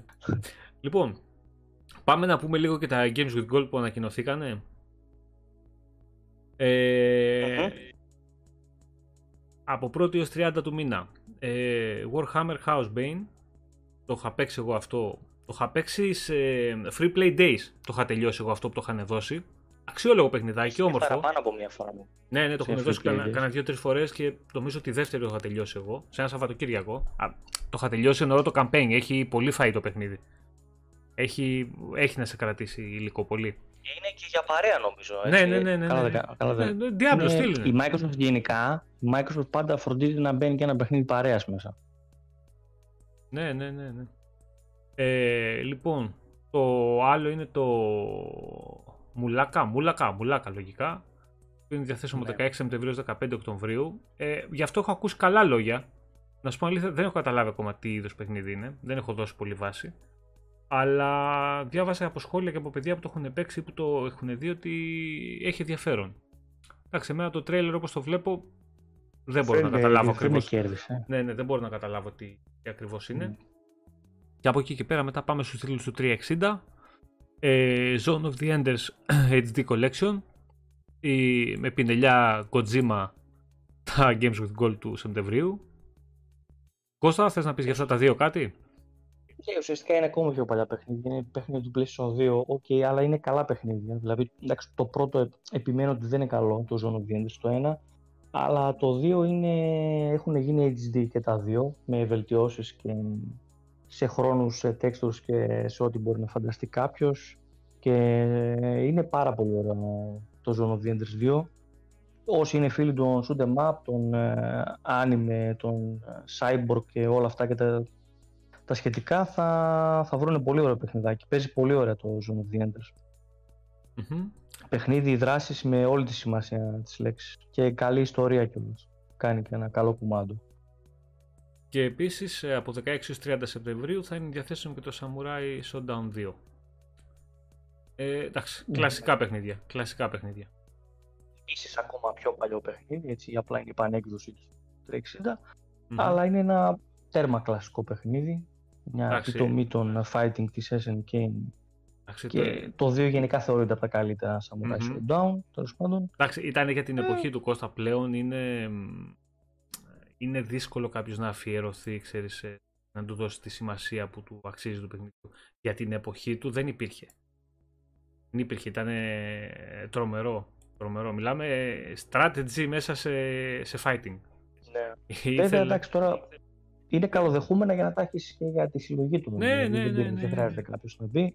Πολλοί τα έχουν αυτά σε κασέτες, τα έχουν σε CD τέλος πάντων. Τώρα, γιατί να μην τα έχεις ψηφιακά που είναι πιο Γεια σου, Ρε Κώστα. Να καλά. Α, ο MZ Mic 13 λέει 667 GB είναι καθαρά λέει, του PS5 και ο φοβού το ίδιο. Λίγα. Λίγα για τη, για τη μεγάλη ναι. κονσόλα. Ναι. Λίγα για τη μεγάλη κονσόλα, όντως. Ε, Επίση, ο It's λέει: Η Sony έκανε πατάτα με τη δεύτερη σειρά PS5. Παιδιά, δεν έχουμε δει ακριβώς το τι έχει γίνει. Ε, οπότε μην λέμε χαζομάρες. Ούτε να. Master Chief λέει: Χέλιο, τι αποτέλεσμα θα έχει όταν βγει. Ένα αναμονή. Ό,τι ξέρεις, ξέρουμε. Α ελπίσουμε να είναι καλό. Α ελπίσουμε να είναι καλό. Ε, λοιπόν, Κώστα, πάμε να πούμε λίγο έτσι και τι παίζουμε τώρα το, το διάστημα αυτό και να χαιρετήσουμε και εμείς σιγά σιγά, κλείνουμε το δίωρο. Ε, θες να ξεκινήσεις εσύ; Ναι, θα τα πω κι εγώ. Θα τα πω κι εγώ τα πράγματα. Λοιπόν, ε, λοιπόν συνεχίζω σίγουρα να μας πούνε, κάτι, να, μας πούνε, να μας πούνε και τα παιδιά εδώ στο chat το τι, με τι ασχολούνται το διάστημα αυτό, ποια παίζουν κτλ. Για πες. Ο Hades συνεχίζω εκεί πέρα, κάνω τα runs μου εκεί πέρα στον κάτω κόσμο, κακός χαμός, πολύ ξύλο. Ε, φανατικά όμως, πολύ μου έχει αρέσει το παιχνίδι. Δεν, τα θετικά του και τα αρνητικά του. Δεν, δεν έχεις φτάσει και εσύ σε σημείο να βρίζεις όπως ο Μιχάλης που γράψε 160 ε, ώρες. Εντάξει, βρίζω, αλλά χωρίς... όχι, όχι, δεν έχω φτάσει τόσες ώρες. δεν έχω τόσο πολύ χρόνο να παίξω δυστυχώς. Ε, βρίζω φυσικά, αλλά εντάξει, είναι τόσες ώρες δεν έχω γράψει ακόμα. Είχα ξεκινήσει λίγο το recompile που είχε δώσει το Game Pass και του έδωσα μια-δυο προσπάθειες αλλά δεν. Ε, συνεχίζω λίγο το Art of Rally. Και τώρα έπαιζα ένα παιχνιδάκι που λέγεται Hyper Sentinel ε, το οποίο ουσιαστικά είναι μια αναβάθμιση του Uridium το Commodore 64 οποιος το θυμάται. Ε, το οποίο ουσιαστικά και τα γραφικά του είναι Commodore 64 ε, έχω περάσει πολύ καλά, πολύ ωραίο παιχνίδι, εντελώς ρετρό βέβαια η αισθητικη του. Και τι άλλο, τι άλλο παίζω, συνεχίζω σίγουρα και λίγο το Forza το Horizon ε, και παίζω στον υπολογιστή για να βγάλω από την αμηχανία που έχω περιμένοντας το Halo, παίζω ένα mobile ε, spin-off που είχε βγει για το Halo, το Spartan Strike, όποιος το ξέρει. Ο, πού το θυμήθηκες αυτό; Δεν είναι το μοναδικό spin-off που δεν είχα παίξει από τον Halo. είχα παίξει το πρώτο που είχε βγει που λεγόταν Assault Strike, νομίζω ναι, κάπως ναι. έτσι. Ε, αυτό είναι λίγο καλύτερο. Εντάξει, βασικά από τη δεύτερη πίστα και μετά μπορώ να πω ότι παίζει πολύ καλά. Δηλαδή παίρνεις όλα τα οχήματα από το σύμπαν του Halo. Και έχει πολύ ωραία σημεία. Γίνεται και δύσκολο. Δηλαδή θέλει να κάνεις ε, τη στρατηγική πρόσβαση και προσέγγιση με τους elite και με τα σωστά όπλα. Ε, αλλά εντάξει, είπαμε, είναι πάντα mobile παιχνίδι που απλά το παίζω στο, στο PC. Ε, αυτά πάνω κάτω. Εγώ, παιδιά, το διάστημα αυτό. Ε, εντάξει, δεν είχα πολύ χρόνο να ασχολήθηκα λίγο με το 12 minutes. Έβλεπα παιχνίδια από εδώ και από εκεί και έχω πιάσει τώρα και παίζω λίγο φανατικά να τελειώσει το Psychonauts το 2 το οποίο με έχει καταενθουσιάσει. Δηλαδή, Κώστα, το περιμέναμε ότι Double Fine εγώ της έχω τυφλή εμπιστοσύνη σε θέμα ιδεών. Κάθε παιχνίδι που έχει βγάλει είναι ξεχωριστό. Κάθε παιχνίδι που έχει βγάλει είναι ιδιαίτερο. Ε, πλέον, με το χρήμα της Microsoft, βλέπουμε ότι είναι και μεγάλες παραγωγές. Δηλαδή το, κατάφερε να κάνει και πολύ υψηλή παραγωγή σε τεχνικό ναι, τομέα, ναι, ναι, να το ναι, πούμε ναι. κάπως έτσι. Είναι, είναι, το παιχνίδι είναι πανέμορφο μέσα. Είναι πανέμορφο, είναι ε, πολύχρωμο, είναι ε, το- πολύ ωραίο gameplay, έξυπνες ιδέες, εντάξει, σε θέμα σεναρίου, ε, εξέλιξης και το, το, είναι, είναι, παιδιά, είναι μαγικό, είναι τρομερή δουλειά που έχουν κάνει. Είναι τρομερή, δηλαδή εγώ όσο παίζω, τόσο πάω και ο- νομίζω και ο Μιχάλης το, το είπε αυτό, ότι ε, θα είναι από τα υποψήφια για Game of the Year. Είναι πολύ ωραίο. Πολύ ωραίο παιχνίδι. Και σκεφτείτε τι έχουμε να δούμε από τη Microsoft γιατί το παιχνίδι αυτό έχει ξεκινήσει με, με χρηματοδότηση από τον κόσμο στην ουσία πριν την εξαγορά και με ό,τι αλλαγές γίνανε. Με, με Kickstarter δεν έχει ξεκινήσει Κώστα αυτό; Ναι, ναι, Άμα- έτσι είχε ξεκινήσει. Σκεφτείτε τι θα γίνει τώρα με το επόμενο παιχνίδι της Double Fine με τις ιδέες που έχει το στούντιο αυτό και ο Σάφερ ε, με τη χρηματοδότηση αυτή από πίσω. Ε, θα δούμε καταπληκτικά πράγματα. Ξέρω ότι πολλοί, πολλοί έτσι φανατικοί θα θέλαν το συγκεκριμένο να είναι exclusive μόνο στο Xbox αλλά παιδιά εντάξει μην τρελαίνεστε γιατί μου έχουν έρθει 6-7 μηνύματα που μου λένε τι κρίμα αυτό, την παιχνιδάρα να μείνει στο Xbox. Εντάξει δεν πειράζει. Δεν πειράζει, ας το απολαύσετε Και όλοι το ας, μείνουμε, παιχνίδι. ας μείνουμε στο γεγονός ότι το στούντιο πλέον είναι της Microsoft και ότι το παιχνίδι το πήραμε day one στο Game Pass και τρέχει Ναι, ναι, ναι. παραπάνω από ικανοποιητικά. Ας Εντάξει, μείνουμε δεν- σε αυτό. Δεν έχω- Προφανώς ε, και θέλουμε και το αποκλειστικό του πράγματος, αλλά δεν θα βάλουμε και τα χέρια μας στη φωτιά τώρα. Μμμ. Είναι, δεν έχω, συ- δεν έχω, εκτός από κάποια πολύ πολύ πολύ μικρά pop-in στα γραφικά, στα cinematic, όχι μέσα στο παιχνίδι, δεν έχω παρατηρήσει το παραμικρό. Το παιχνίδι είναι αψεγάδιαστο. Αψεγάδιαστο. Τρέχει ε, απίστευτα. Τίποτα, τίποτα. τίποτα. Είναι, είναι τρομερό. Εντάξει, εγώ είμαι κάπου στη μέση έχω φτάσει. Ε, δεν, δεν έχω παρατηρήσει, δεν έχω να πω το παραμικρό. Είναι τρομερό το παιχνίδι. Τρομερό και το πώς. Γιατί είδα πολλοί έχουν πρόβλημα με τις δυνάμεις, το πώς τις υλοποιείς μες στη μάχη, πώς το κάνεις. Ε, δεν αντιμετώπισα κανένα πρόβλημα εγώ. Μου φαίνεται εντελώς λογικό και ο χειρισμός ε, και όλη η δομή του παιχνιδιού. Εντάξει, που μέσα στην τρέλα του, ρε παιδί μου, σου βγάζει μια λογική ότι ξέρεις. Ε, το, το, το Psychonauts ρε κουλή. Το 2. Ναι. Ρωτάει ο Κουλής ποιο παιχνίδι και ποιο παιχνίδι λέμε. Εντάξει, διασκεδαστικό και έξυπνο αυτό πρέπει να είναι πάνω απ' όλα. Εντάξει, οι Ε, ιδέες του Κώστα, οι ιδέες μέσα είναι απίστευτες. Είναι, το παιχνίδι είναι τρελό. Είναι τρελό, είναι, Ε, το περιμένω πώς και πώς τώρα. Πανέμορφο. Την επόμενη, την παρεπόμενη εβδομάδα θα το βάλω. είναι, είναι τρελό, είναι πανέμορφο, είναι ιδιαίτερο, είναι εντυπωσιακό, είναι ευχάριστο. Ε, Τα έχει όλα, είναι ρε παιδί μου ένα πακέτο ε, πολύ πλήρες. Πολύ, και, και κάνει λάθος πολλοί κόσμος που πάει και το συγκρίνει με platform παιχνίδια π.χ. όπως το Crash Bandicoot, όπως το, το Ratchet. Είναι τελείως διαφορετικής φιλοσοφίας παιχνίδι. Καλά, με το Crash Bandicoot δεν το συζητάμε, που δεν έχει κάνει ιστορία μέσα. Απλά παίζεις. Ναι, δεν Ε, είναι αυτά. εδώ είναι- Υπάρχουν στοιχεία adventure στο Psychonauts. Μπράβο. Action Adventure Platformer είναι στην ουσία. Έχει, είναι, έχει πανέξυπνο Ναι. gameplay, έχει collectibles, έχει να μαζέψεις πράγματα, έχει, έχει, πο- έχει, πο- είναι, είναι πολύ γεμάτο παιχνίδι. Πολύ γεμάτο. Είναι καταπληκτική δουλειά από την Double Fine και δεν είναι και τυχαίο που και οι βαθμολογίες που πήρε και στο Metacritic και από όλους. Και αν δεν υπήρχαν ορισμένοι να βάλουν κάτι ε, σαραντάρια και κάτι τριαντάρια από κάτι site της κακιάς ώρας, νομίζω ότι θα είχε, θα είχε περάσει το 90 στο Metacritic. Αλλά σε γενικές γραμμές νομίζω εντάξει δεν περιμένουμε κανένα Metacritic για να καταλάβουμε ποιο παιχνίδι αξίζει και ποιο όχι. Δόξα τω Θεώ ματάκια έχουμε. Ε, δόξα τω Θεώ, ναι, υγεία να έχουμε και χρόνο να μπορούμε όλα αυτά Ναι, να ναι, τα ναι. τσεκάρουμε. Τρομερό πάντως παιδιά, μην το χάσει κανένας. Μην το χάσει κανείς το Psychonauts το 2 είναι αριστούργημα. Αριστούργημα. Λοιπόν, αυτά. Κάτσε να διαβάσουν λίγο τα παιδιά εδώ πέρα στο chat τι, τι παίζανε. Ο Φουβού παίζει Psychonauts 2 και αυτό. Ε, ο Σταύρος λέει, ο Τσάλτας λέει, λάτρες των παλιών Adventure έχει στο Game Pass το έπος που λέγεται Mist. Ναι, το βάλαμε και αυτό Σταύρο, με πανέμορφα γραφικά. Ε, εντάξει, το παιχνίδι έχει ξανανιώσει μετά από τόσα χρόνια που έχει κυκλοφορήσει. Ε, ωραία γραφικά, με ray tracing μέσα κιόλας. Εντάξει, έχει και performance mode, αλλά δεν νομίζω ότι χρειάζεται γιατί τρέχει άψογα στο, στο Series X, χωρίς frame drops. Ε, πολύ όμορφο, πολύ όμορφο. Δηλαδή, ο, οι φίλοι των adventure, αυτ- αυτού των puzzle adventure αυτού του είδους ε, δεν το χάνουν. Πανέμορφο. Ο Νάσγκου λέει: Εγώ είμαι λίγο εκτός τόπου και παίζω Ocarina. Ocarina. Of Time και, Καλά, αυτός, ναι, και λίγη από ισχύει. Search 2. Οκ, ο Dexter Morgan Ναι. παίζει 12 minutes. Και αυτό πολύ πολύ αξιόλογο παιχνίδι. Ο Ike 911 παίζει Kingdom Come Deliverance. Πολύ αδικημένο παιχνίδι. Και αυτό. Και πολύ αξιόλογο. Και ο Spartacus. Ε, Ελπίζω να τρέχει καλά κιόλας, αν και δεν έχει, πάρει, κα- ε, δεν έχει πάρει κάποιο patch.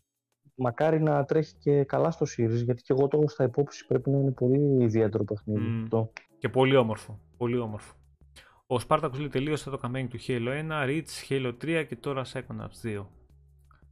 Ο Σταύρος μετά το Miss λέει θα επιστρέψει στο Hades. Ο Nazgul ε, α, λέει ότι είναι παιχνιδάρα το Ναι, λέει Kingdom το Come. Mh. Ε, ο Φούβου λέει ξεχάσετε να φέρει τη μεγαλύτερη είδηση της εβδομάδας ότι το Netflix μπαίνει και αυτό στο gaming. Με το καλό να ορίσει και αυτό. Ο Δημήτρης Δημήτρης παίζει Assassin's Creed Valhalla.